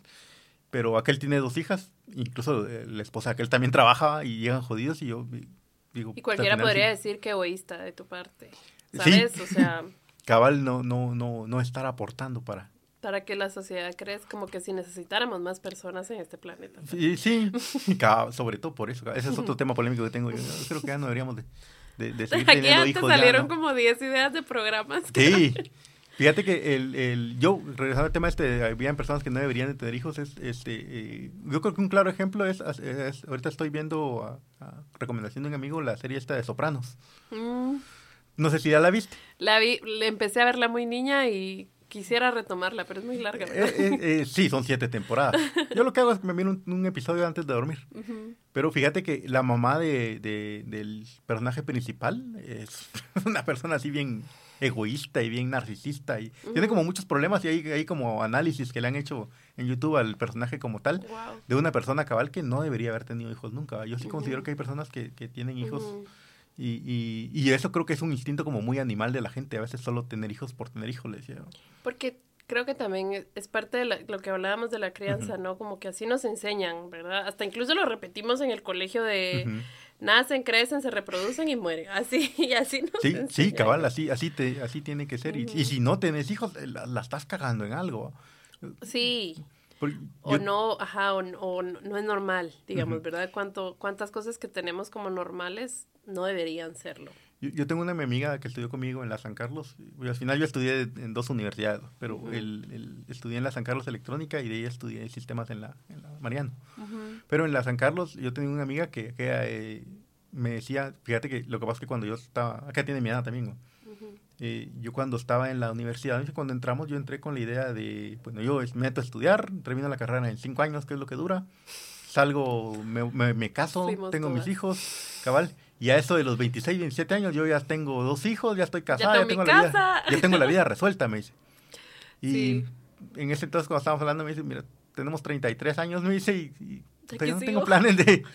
Ya, ya está graduada y todo, pero me dice, yo no tengo planes de casarme de nada, me dice, y en realidad ya lo vi y dije, puta, creo que la estaba cagando y, y viene uno, no sé si esa idea al final es, como tú decías, impuesta, Ujú. eh, por el rollo de decir, lo que pasa es que vos cuando ya tenés 25 años ya deberías de empezar a tener hijos, ¿no? Sí. Entonces ya y, y te empieza a agarrar la perseguidora voz de, de, de mujer, sobre todo a las mujeres, ¿no?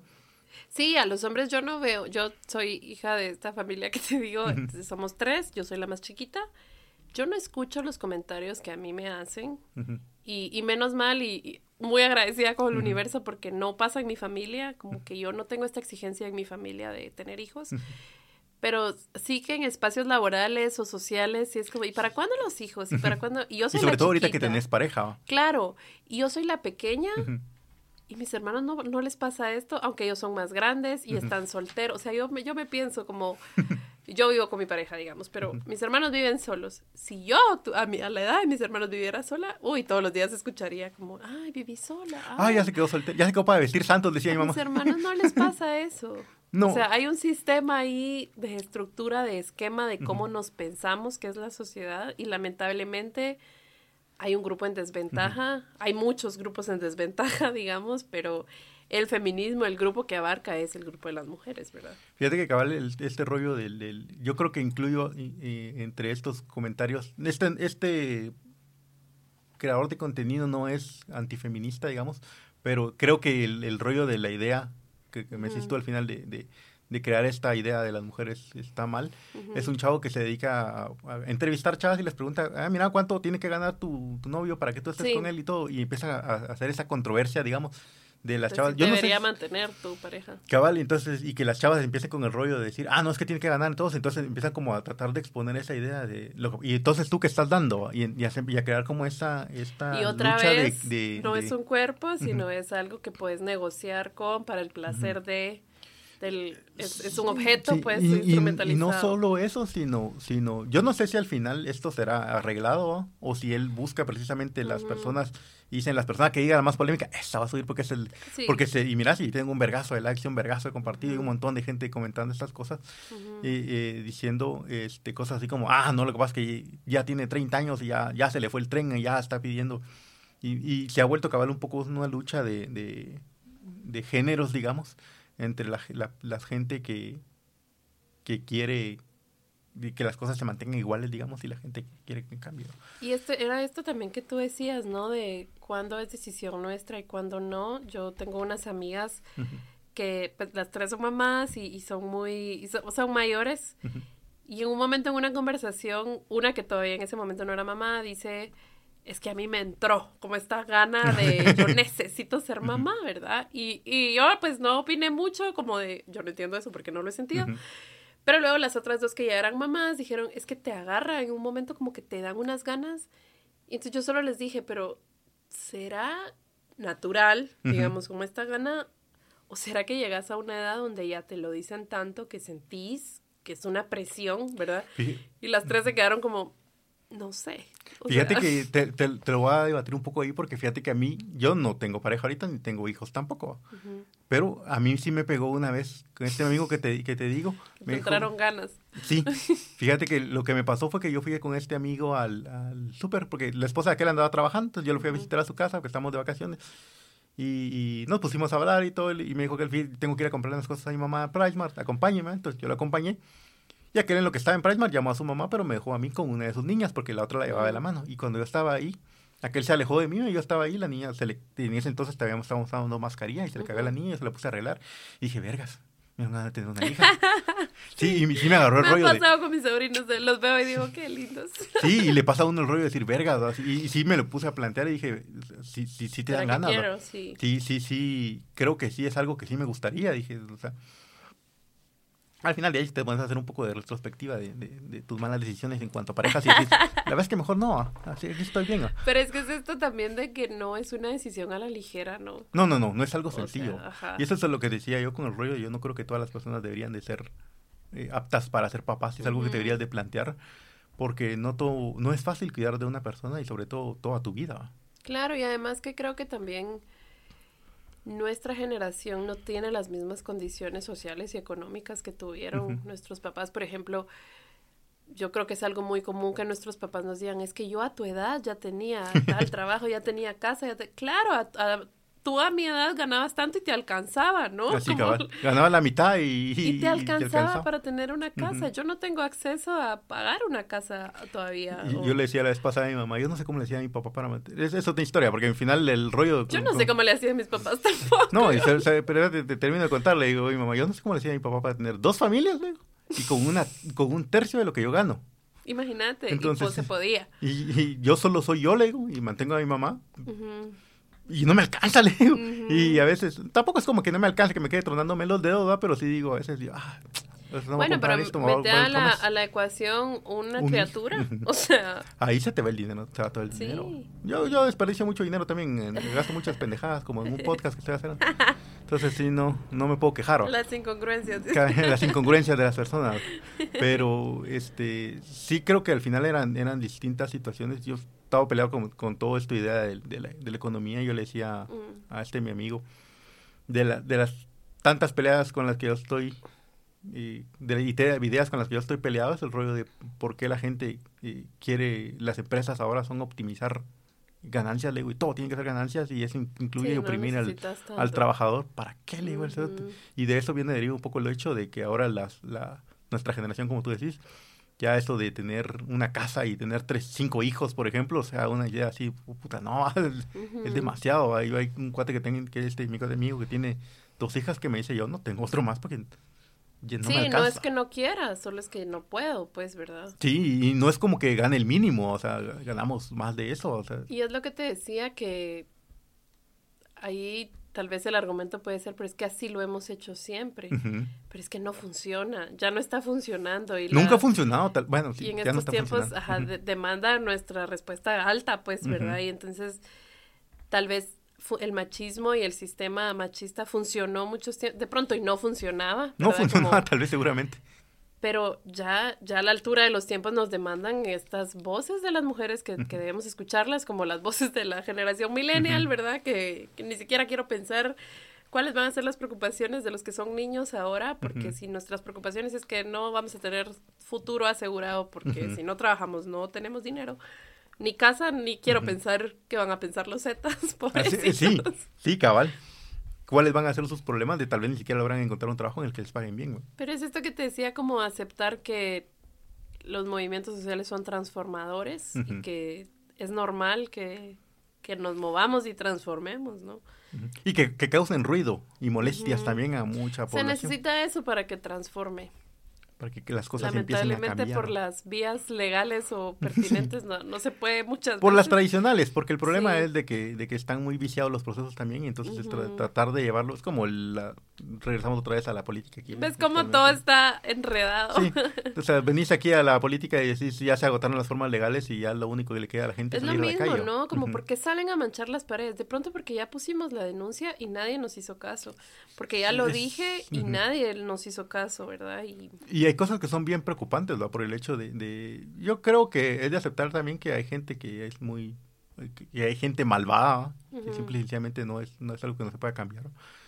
Eh, yo me recuerdo que en estos días escuché dos historias de dos chavas. eh, siempre en Twitter. Uno de una chava que dijo que la habían intentado secuestrar en un Uber. Y el otro de una chava que dijo que estaba con, con su amiga en un centro comercial y, les, y un señor les estaba tomando fotos. Ah, sí lo vi. Entonces, este, son, son mierdas que son, primero, bastante preocupantes, ¿va?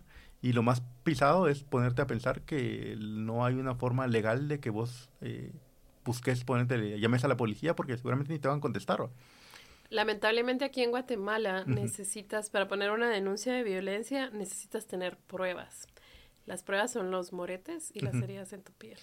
Sí, pues, Necesita, pero esa no es la primera pelea.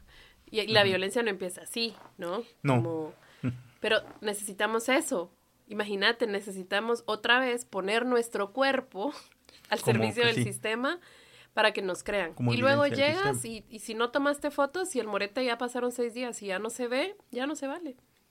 sí, es, es complicado este, en ese sentido porque el... el- eh, Mira, ese, ese tema del, del- de la violencia siento que es bien complicado porque eh, abarca como muchas cosas, ¿va? y una de ellas es, es el rollo de la gente le dice a uno, no hombre, pero si la primera vez que le pega, pues ya que lo mande a la verga, ya, ya no regresa esa relación, y, y- y- y No es bien fácil como fácil, pensar. ajá.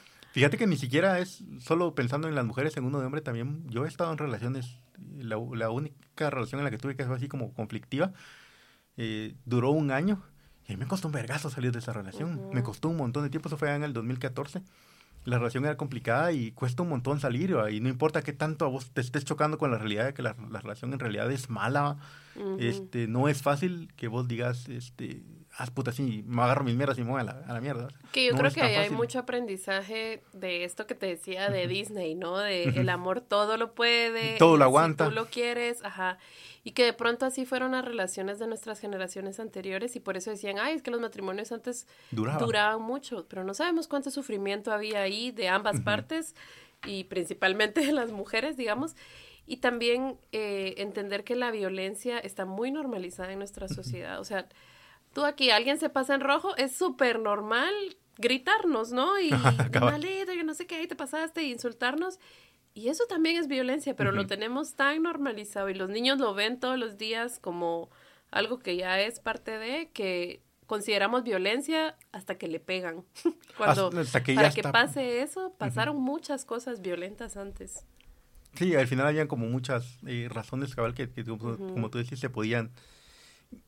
que se, ya se venía eh, viendo que para ahí iba la cosa, porque eso es otra cosa. Está escrito en los libros cómo funciona el ciclo violento. Pues, sí, el, eh, mi hermano me decía la vez pasada, me comentaba de una eh, conocida, era, era amiga de él, pero como muy lejana, porque era amiga de una amiga que el esposo le mató.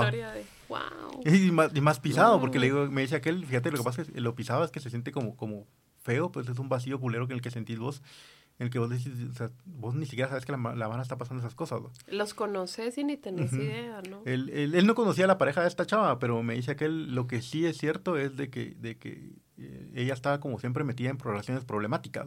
Mm. Y esta relación problemática resultó que al parecer la chava, pues ya llegaban a los golpes en esa relación. Mm. Y el chavo llegó bolo y ya cuando empezaron, llegaron a los golpes, el tenía pistola, la sacó y le disparó en la cara. Y dice mi hermano, y enfrente de los hijos, eso es lo más pisado, o sea, no es, no, es una situación, eh, es una situación traumática bien pisada. Y el, el cuando lo hizo, el te cayó en cuenta dice, y lo primero que hizo fue llamar al hermano, le dice, puta, es una situación bien trágica, le digo, es una situación, puta, qué fea esa mierda, le digo, qué, qué, qué, horrible, o sea, no, no, no, no me veo yo en una situación así, le digo. y, y, creo que nadie, se, nadie quiere tener una situación así, pues, ¿verdad?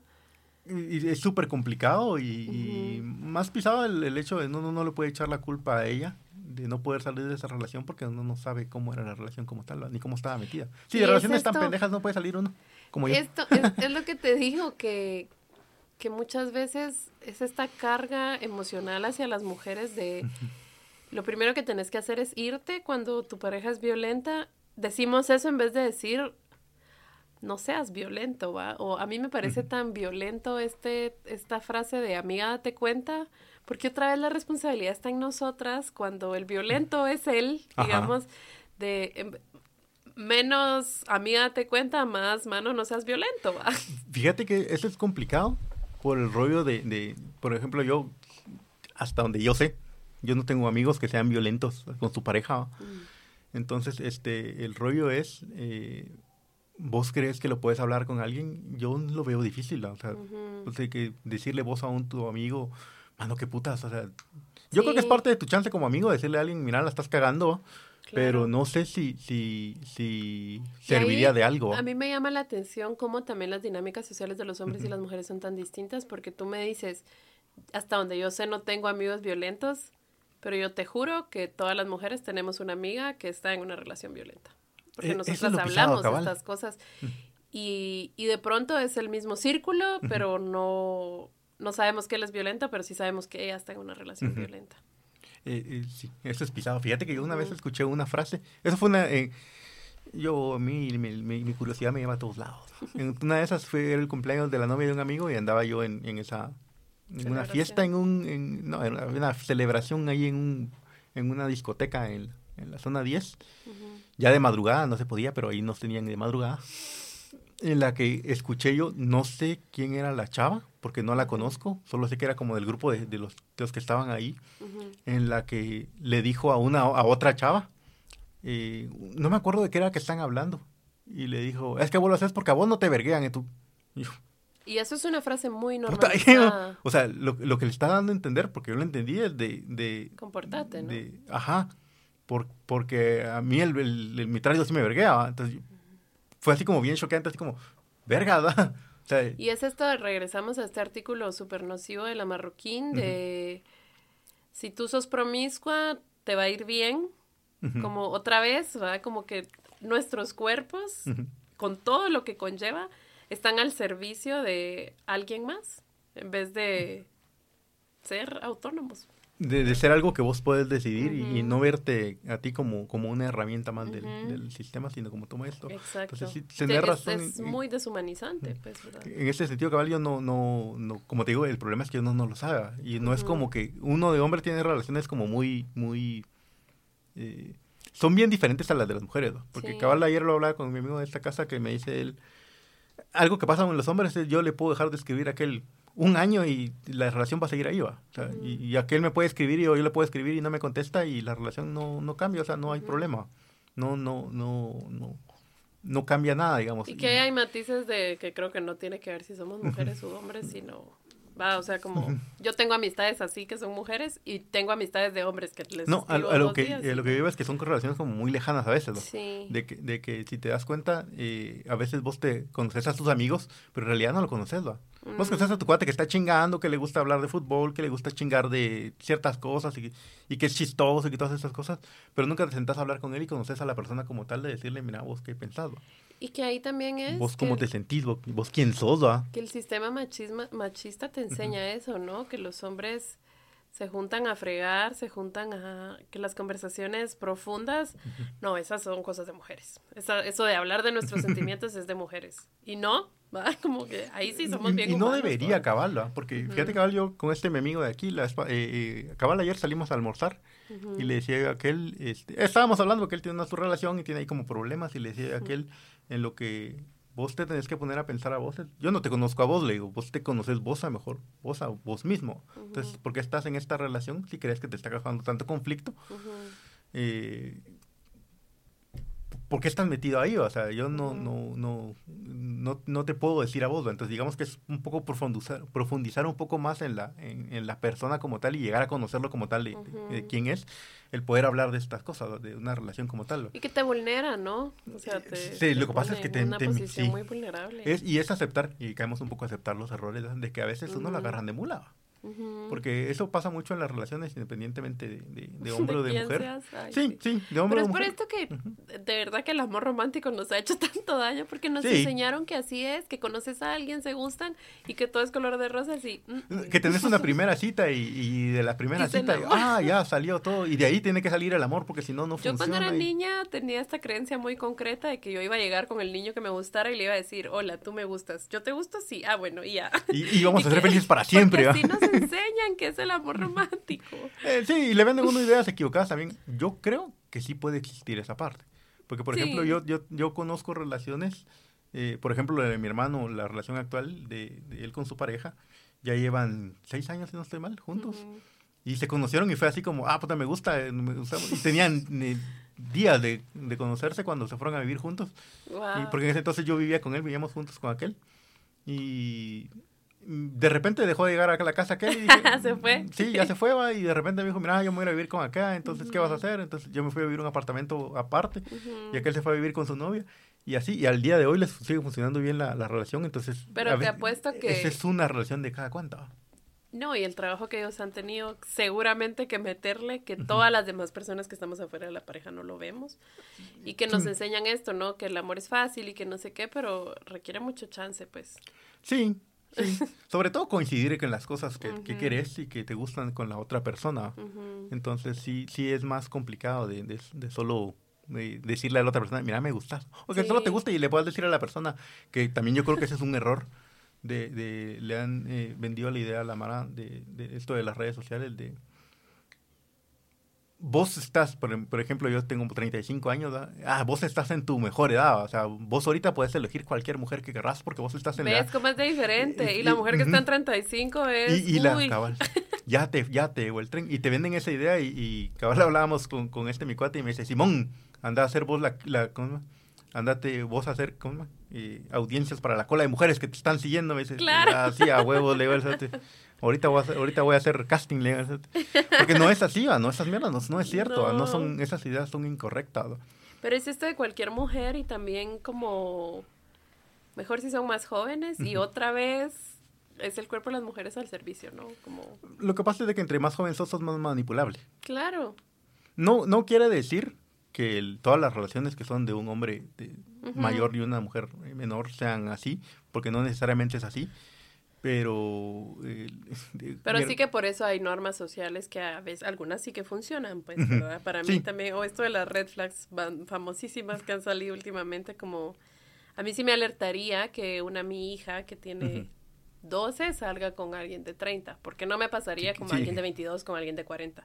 Y la gente dice, no, es que es diferente, pero es la misma edad, es el misma. Fíjate que yo, yo pues como, como alguien de más de 30 años, yo no puedo andar con una chava de 22.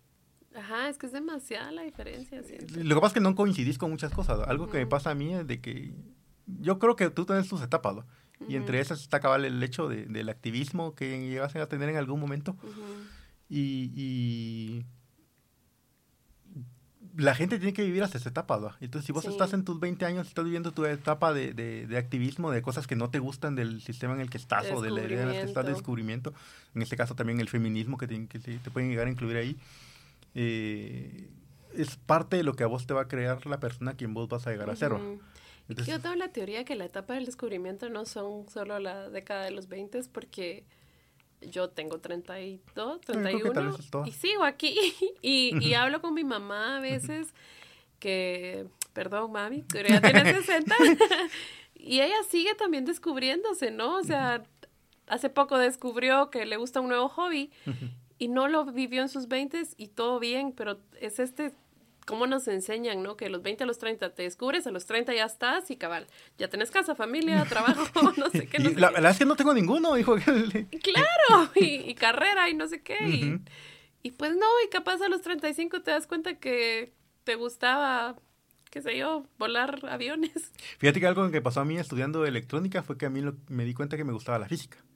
Y dije, yo me voy a cambiar a licenciatura en física. Nunca lo hice. Mm. Nunca lo hice porque al final la, me pues. salí.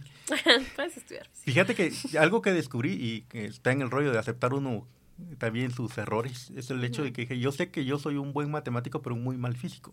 A mí la matemática se me va muy fácil, pero la física no. Hay cosas que, que no, no, me logran entrar en la cabeza. O sea, sí, sí, sí sé que tengo cabeza de piedra, hijo. Entonces sí, y lo intenté. Yo lo he intentado durante muchos años y de vez en cuando repaso los conocimientos que sé de física para que no se me olviden, porque se me olvidan, Entonces es, es, como, es como bien difícil este rollo. Pero no es cierto, cabal, esto regresando al tema de, Sí, cabal, tener razón, la etapa de los 20 no es el descubrimiento, tal vez toda nuestra vida es de descubrimiento. Capaz, sí, sí, y nos enseñaron que solo era esa época. Pero cuando yo creo que cuando estás en los, en los 20 estás como más en este rollo de ser como mucho más ah, aferrado a tus ideas. Que ahí sí el mundo está abierto. estás aferrado mucho a tus ideas. Sí. Porque... Y que el proceso de construcción o de desaprender es muy doloroso.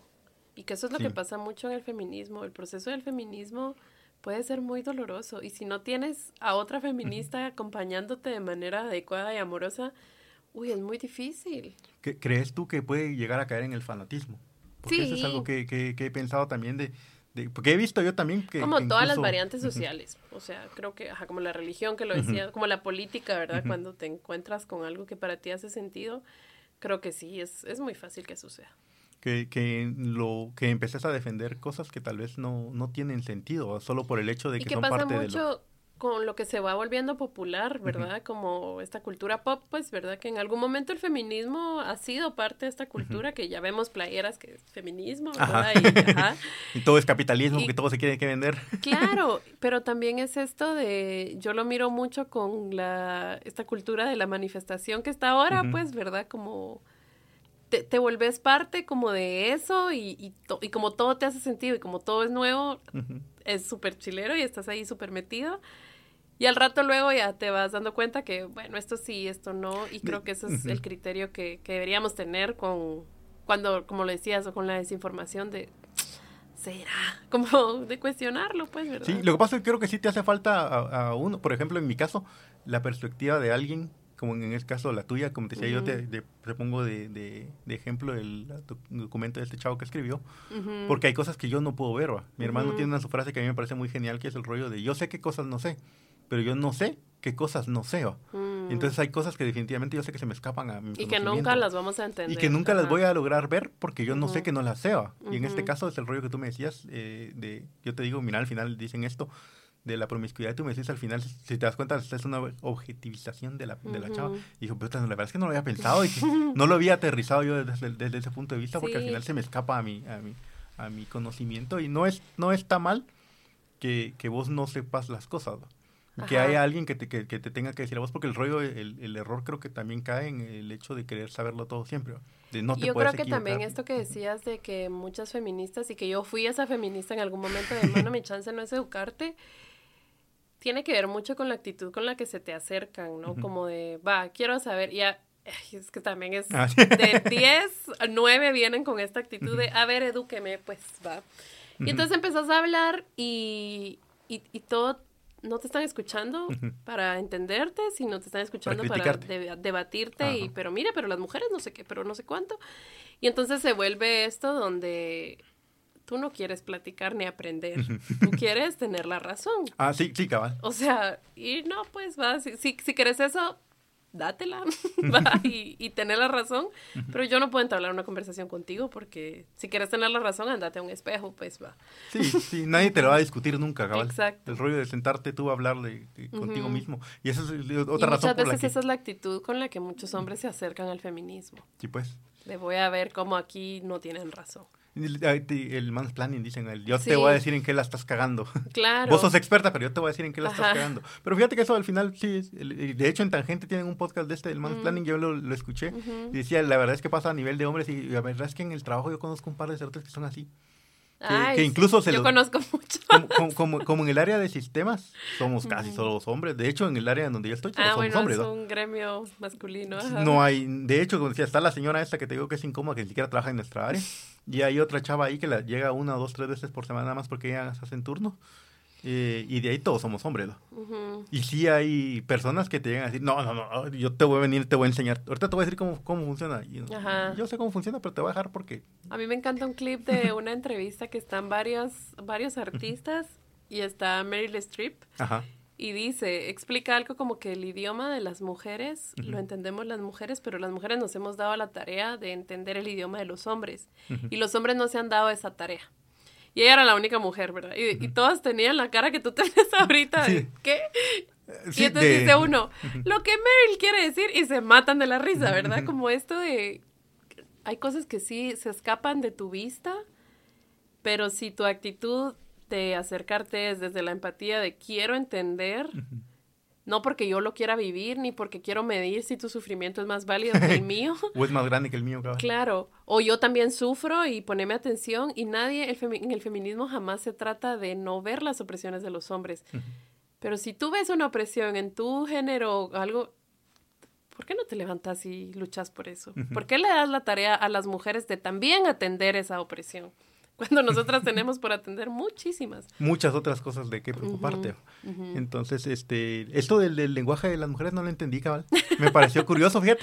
Sí, porque es como, bueno, digamos, y que hay muchas, muchos ejemplos de cuando se te acerca alguien en un bar, tú miras a tu amiga y con una mirada ya sabe tu amiga si es, déjame estar hablando con él o sácame de aquí, por favor. Ah, sí, pues. Y los hombres esas cosas no las ven. No. Como que tú ves la mirada y piensas, "Eh, hizo lo mismo. Y mi, mejor amiga te dice, no, la primera es tal y la segunda es tal.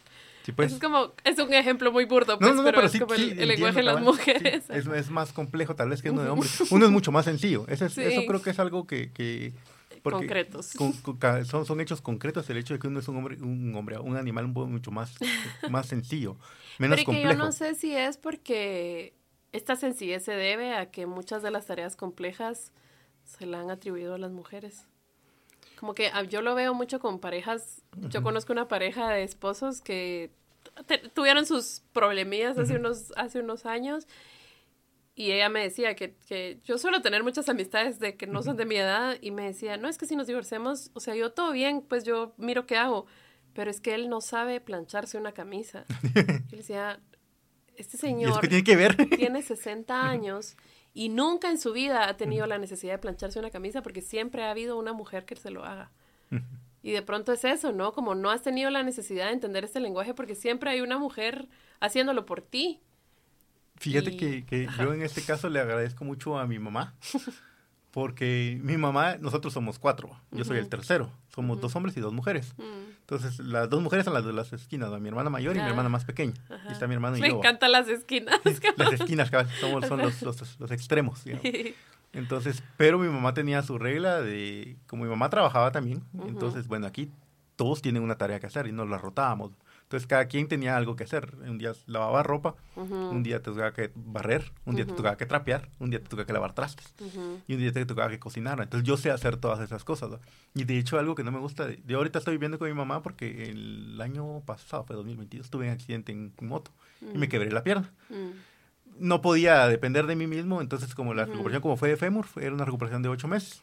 Entonces Wow. dependía de mucho de alguien más, entonces me fui a vivir otra vez con mi mamá. ujú. Pero hay muchas cosas que a mí no me terminan de, de, de, de- gustar, porque hay cosas que yo me gusta hacer a mí mismo Ujú. y, y mi mamá no me deja hacerla. mi mamá es mi mamá. Claro. como el rollo este de... de, Pero ves ejemplo, cómo es esto de la maternidad de así son y yo te lo digo claro y, y, y no lo vemos en papás, pero también esto de mm, aplaudirle a un pez por nadar, ¿no? Como hay hombres que dicen, no, es que yo barro y yo cocino y es como, no estás haciendo nada No estás haciendo nada que no deberías de hacer ya. Que, que no es que te porque otra cosa es lo que tú me decís, yo, yo soy bueno para las mates, para mí eso sí es algo que podría ser extraordinario porque no te morís si sos malo en mate. No. Pero si no sabes cocinar, si te morís, pues. Fíjate que a mi mamá le pasa mucho eso, que mi mamá va a salir de, de... Me dice, mira, yo a veces estaba trabajando desde casa, pero tengo, me tengo que regresar otra vez a la oficina. Y me decía mi mamá, fíjate que mañana voy a salir, entonces, ¿qué quieres que te deje de almuerzo? Y yo, te le digo, yo, yo, yo, que cómo le digo.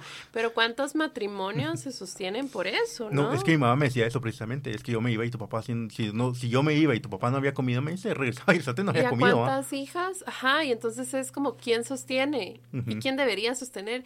Y que digamos, o sea, es bien cansado estar pensando qué comer y el trabajo del cuidado es bien cansado. Entonces repartámonoslo pues para que no estemos nosotras todas cansadas y ustedes no, pues va. Y sobre todo que hay gente que se casa para tener este sirvienta. Claro, solo cambian a, la, a la mamá, a la, mamá por, a la figura de la mujer por una esposa ahí. Y lo más pisado es que en esta época tienen que trabajar los dos, ¿va? Y que no solo vas a trabajar, no me acuerdo dónde fue. Entonces tenés tu trabajo fuera de casa y tu trabajo dentro de casa. Y tu trabajo dentro de casa también. No me acuerdo en qué relación fue que escuché yo eso. que, que, al final la, la, relación se terminó acabando porque la chava trabajaba y cuando llegaba a la casa el esposo se así como, bueno, ¿y qué vas a hacer de comer? pues? y, la cena quién la va a hacer? Los dos igualmente cansados, ¿no? Y sobre todo por eso, los dos habían pasado el mismo tráfico, el mismo horario laboral y entonces, ¿por qué él tenía que ser porque él tenía que llegar a descansar y a trabajar. Creo que tenemos que buscar maneras en que la sociedad funcione mejor y también esto de trabajar ocho horas se lo inventaron hace tanto que tal vez ya no funciona. Fíjate que yo, pienso que no es funcional. Porque yo tengo muchos, por ejemplo, en el área en el que yo estoy, miramos clavos. Entonces tenemos como muchos tiempos muertos a veces en los que... No hay clavos. A mí me gusta hacerme la víctima, porque, porque lo fregamos mucho en el trabajo con eso de cómo a veces nos toca que trabajar de madrugada. De hecho, hoy me despertaron a las 7 de la mañana porque había un clavo. Entonces, ni siquiera era gran clavo, pero al final lo tuve que ver. Pero a lo que voy es, este, nosotros, a nosotros nos gusta hacernos mucho la víctima del rollo de lo que pasa es que ayer me acosté a las 2 de la mañana. Ajá. ¿Y a qué hora te levantaste? A las 11. Pero me acosté a las 2. También este sistema de 8 horas de, la, de labores está, está, está, estuvo pensado y contemplado así. 8 horas de labores, 8 horas para dormir y 8 horas de ocio. ¿Dónde está el cuidado ahí? No hay. No hay, cabrón. Es, es, ese sistema era sabiendo que alguien más se encargaba de tu cuidado. Y digamos la realidad, tenemos ocho horas de trabajo y ocho horas de dormir. Esas ocho horas que nos quedan no son para recreación. ¿Y quién duerme ocho horas? Pues va.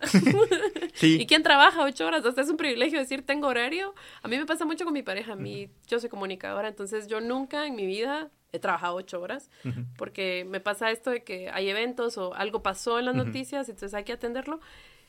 Y em, vivo con esta persona que sí tiene un horario y cierra su compu y hasta mañana. Yo no sé qué significa ah, eso. no? no? no, yo, ajá, yo, ahorita puede pasar algo en el país que tengo que ir a trabajar, ah, digamos, pues. entonces siento que es un sistema que se inventó y que nos quedamos con que así tiene que ser porque se lo inventaron hace mil años, pero que ya no funciona. Y lo mismo puede pasar para la sociedad, para el cuidado, para todo. Y solo nuestra capacidad humana de cambiar, creo que la tenemos que afilar mucho. Sí, sí, sobre todo porque, como tú dices, no lo había pensado yo en este, el hecho de, le estabas delegando a alguien el cuidado de tu persona como claro. El lavarropa. Que se vuelvan esas ocho horas laborales de esa persona, que no son ocho horas, pues. Y que obviamente no, no se retribuyen de la misma forma, ¿no? Eh, fíjate que eso cabal es, es, es, complicado, porque decía mi mamá también me decía esto, al final el trabajo de la casa es trabajo también, me decía mi mamá, porque al final eso de... cansado lavar ropa y la carga mental de... Fíjate que, ¿Qué vamos a comer hoy? ¿Y cuánta carne hay que comprar? Y Algo que me pasaba a mí, ahorita que cuando vivía solo, antes del accidente, yo me tenía que organizar a mí mismo para, para ver cuándo iba a lavar ropa, cuándo iba a, y es que si no barrer, a trapear. Y, Te morías, o sea, si no No solo eso, sino empezás a vivir en el chiquero. Porque algo que me pasaba a mí, a mí me agarra la perseguidora. ajá. Y con, mi mamá es como muy, muy paranoica de la limpieza. Y yo creo que nosotros le heredamos eso también. y a mí me agarra la perseguidora cuando miro. No, cuando miro los trastes sucios. Ah, a mí me pasó mucho ah. cuando yo me pasé a vivir sola que me di cuenta, wow, mi mamá, todo esto era lo que hacía, ¿no? Como Y todos los días barre. Y, y trabajaba y mi uniforme siempre estaba limpio y mi refacción siempre estaba hecha. ¿Cómo le hacía? O sea, yo a veces me levanto como, ay, yo no desayuno porque no me dio tiempo. Un yogur. Ajá. un yogur me llevo y ya Siguiente, va un yogur. Hay gente que agarra su café y su cigarro, pues. Ah, pues sí, mi, mi desayuno hizo.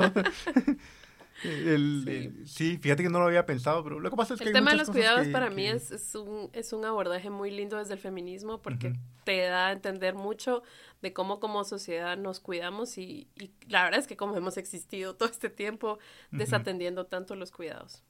Sí, dejándolos tanto, delegándolos más que todo, porque creo que la, la, historia, por ahí dicen la historia la escriben los vencedores, y siempre parte de la historia ha sido el hecho de decir la, la, sociedad la construimos los hombres porque fuimos los que, somos los que vamos a las guerras, somos los que hicimos la industria, todo esto, pero cabal como tú decís, y, me das como un, un, panorama mucho más amplio del hecho de, sí, a huevos, y cuando llegas a tu casa, ¿quién te hacía de comer, va? O en las guerras, ¿quién atendía a los heridos? El cabal. Entonces, este, no es como que llegaras a tu casa y, y, hacer qué, hacer tu comida vos. No, era así, alguien tenía que encargarse de vos para que vos pudieras hacer esas cosas. Sí. qué interesante ¿Y en, qué, en quién cae? Sí. A mí me, ajá, me gustó mucho también que en la pandemia se visibilizó más, pues, ¿verdad? Como que dicen, es que el mundo se detuvo. Y una feminista argentina decía, el mundo está a todo vapor, o sea, las mujeres siguen en sus casas haciendo todo el tema de cuidados, solo que tú no lo veías porque te ibas a trabajar, ¿verdad? Sí. Porque vos no estabas todo el día metido en la casa. Y a mí me, a mí me pegó duro el, la, el rollo de la pandemia de tener que hacer. Porque como vivía solo, yo solo hacía limpieza una vez a la semana. Yo solo llegaba. Ah, solo era para ti. Solo, solo iba de, de, como el trabajo que tengo yo es de 8 de la mañana a 6 de la tarde. Y de ahí después me iba al gimnasio. Entonces llegaba a la casa como a eso de las 9 de la, de la noche solo a ver qué cenaba, acostarme a dormir y el otro día la misma historia. Entonces, era ¿qué vas a ensuciar en, ese, en, ese, en esa época? Y a veces incluso lo que hacía era cenar donde mi hermano. Entonces, ni siquiera cenaba. Desayunaba en el trabajo, almorzaba en el trabajo, cenaba donde mi hermano y en la casa no tenía nada que hacer. Solo llegaba a dormir. Entonces, cuando empezó la pandemia, me empezó a acabar ese rollo de estar todo el día ahí y tienes que empezar, como te digo, algo que me di cuenta yo es, pude, hay que barrer todos los días. sí verga, si hay que lavar, y hay que lavar trastes. ¿Cómo así que este plato que puse aquí no se lavó? Sobre todo porque, como, te digo, el rollo de, de que como nosotros en, en, la familia, pues cada quien hacía una tarea, era mucho menos pesado. Y es que esa es la vida en, sociedad, ¿no? Como funciona y que nos repartimos las tareas y era menos cansado y, y, tú tenías tu comida porque ya habías barrido, pues. Pero, pero cabal, pero en ese momento... Suena tan fácil, ¿verdad? sí, pero ya cuando estás vos solo y tenés que hacerlo vos todo, eh, yo lo que hice fue, bueno, limpieza dos veces a la semana nada más. Te organizaste. Pues. Entonces sí, no, no, no voy a pasar de eso y lo que voy a tratar es de no, de no ensuciar tanto, digamos, para no tener tanto relajo. Sí. Y, y hay que lavar el baño una vez al menos a la semana, porque si no esa mierda es un asco. Entonces esas son cosas que no te, no te das cuenta que es, que es trabajo y es pisado, porque lavar el baño es algo bien, pisado. Porque ya lo tienes, ¿no? Sí, y algo que a mí, por ejemplo, me agarra la perseguidora es de a mí no me gusta ver el baño sucio. Claro. Ah, me da, me da, me agarra la perseguidora, entonces tenía que lavarlo. Sí. Entonces es, es trabajo que, como, como tú decías, que mi mamá, en este caso mi mamá hacía y yo no, no, no lo... Está muy invisibilizado. Está muy invisibilizado. sí. Pero, para ir terminando, así te, te, libero ya porque ya, te robé dos horas de tu vida. Este, ¿qué, ¿Qué consejo le darías tú a las personas que se quieren informar y que buscar en internet sin encontrarse con toda esta desinformación de la que estábamos hablando? Uy, creo que puede ser controversial porque justo yo les diría como acérquense a alguien de confianza, pero no sé si esta persona va a tener la capacidad en ese momento de, de atenderlo. Pero creo que sí es mucho de mm, tratar de buscar espacios como este, digamos, como esta conversación que si, si para mí, hoy que me decís, yo salí con esta otra idea o me ampliaste, para mí es check que lo logré, digamos, ¿verdad? Em, como buscar estas conversaciones que te muevan tu curiosidad y buscarlas desde un, desde un lugar muy amoroso y cariñoso contigo, como a mí me encanta saber que no sé cosas y, no verlo desde la mediocridad de, ala, no sé esto y debería saberlo, sino verlo desde, no sé, quiero saber, ¿verdad? Y desde la curiosidad, como alimentar esta curiosidad activa eh, y tener, tenernos mucha paciencia, porque si quieres saltar como hombre a decir, no todos los hombres, tenete paciencia, porque de pronto y, y, y tu tu respuesta es muy emocional y viene desde un instinto de defensa que nadie está atacando, ¿verdad? y, y, tenete cariño porque es bien difícil este camino del feminismo en el que nos y metemos. Que tal vez vas a llegar a una teoría que no está completamente pulida y no y le vas a encontrar cosas que no te parecen como... Y no pasa nada de no tenerlo todo definido. O sea, yo cuando estaba en el colegio quería tener cuatro hijos, ahorita no quiero tener pero no sé si en un mes me van a dar ganas y no pasa nada.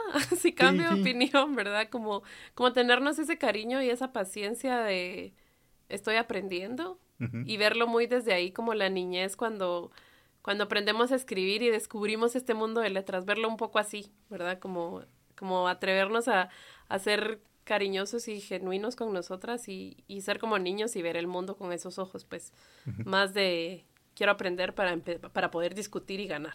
Eh, sí, cabal, porque es, es mucha, una vida muy adulta, una visión muy adulta eso a veces.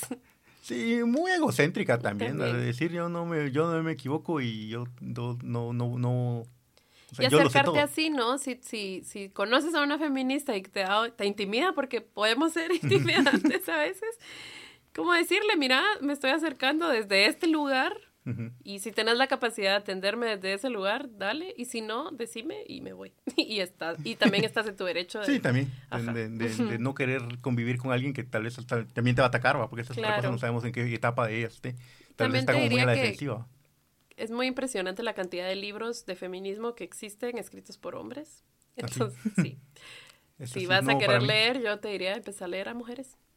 Porque... Tal vez esas son las voces que necesitamos. Es la perspectiva que te hace falta es leer, porque eso es lo que pasa también. Que lo que te decía yo, yo cuando escribo, yo nunca escribo desde el punto de vista de una mujer porque yo no sé qué es lo que pasa en una Claro, y es este meme que creo que es de Bojack Horseman de hablemos de las mujeres y todos son hombres, ¿no? Como, wow, ¿qué van a decir? ¿Qué, ¿Qué, puedes opinar que, que, sea diferente de lo que posiblemente yo ya no, no haya pensado? Seguro hay una mujer que ya lo dijo y de pronto te hace Tal vez no te hace más sentido, pero te va a acercar más al feminismo que quieres conocer. Y te va a, te va a enseñar también a descubrir cosas que no habías visto, como me pasó a mí ahorita contigo. Y que es maravilloso, a mí me encanta cuando me pasan esas cosas. Sí. Pues, muchas gracias, te agradezco que nos hayas brindado tu dos horas de tu tiempo. gracias a ti por invitarme. a entender esto un poco, porque al final yo siento que algo que nos pasa aquí en Guatemala también es que no nos entendemos y cada vez eh, nos dividimos más. ¿no? no solo la división es más de no, no solo es de económica la división de clases, sino también ideológica y cada vez nos vemos más diferentes, más lejos los unos de los otros. Y entender que ajá, cuando estamos unidos somos más fuertes, ¿verdad? Sí, y sobre todo que, que yo estoy peleando un poco. a mí me parece bien chistoso que esto lo voy a sacar, lo voy a sacar de un, de un comercial. pero lo vi en, en, yo consumo mucho internet y lo vi en un eh, en un torneo de, de un competitivo de un juego en el que Red Bull lo patrocinaba y en, el, en, en, esos anuncios que eran intermedios hay un, uno donde están unos pericos hablando y llega uno y están hablando, peleándose entre todos y el, el otro llega como a ponerles orden y, y, todos empiezan a pelear, a jalar por un lado y dice la, a veces la individualidad sobrecomplica las cosas. Claro, ay, sí. Y, y, yo creo que eso nos ha pasado a nosotros, que cada quien aquí ve por su, el derecho de su nariz y, y cada vez nos alejamos más de... Ya está donde no es sostenible, es lo que hablábamos, pues, ¿verdad? Como... por algo nos dicen que vivamos en pareja, tal vez no es por la pareja, sino es, es, aprender a vivir en comunidad, ¿no? Como cuando tú tenías con tus cuatro hermanos, tus tres hermanos, se repartían las tareas y era más amigable la vida porque no tenías que atenderlo todo tú solo. Todo cuando, como cuando yo vivía solo ya. Claro. Esa es la vida en la sociedad. Cabal. Muchas gracias entonces. Lo dejamos por aquí. Gracias a ti.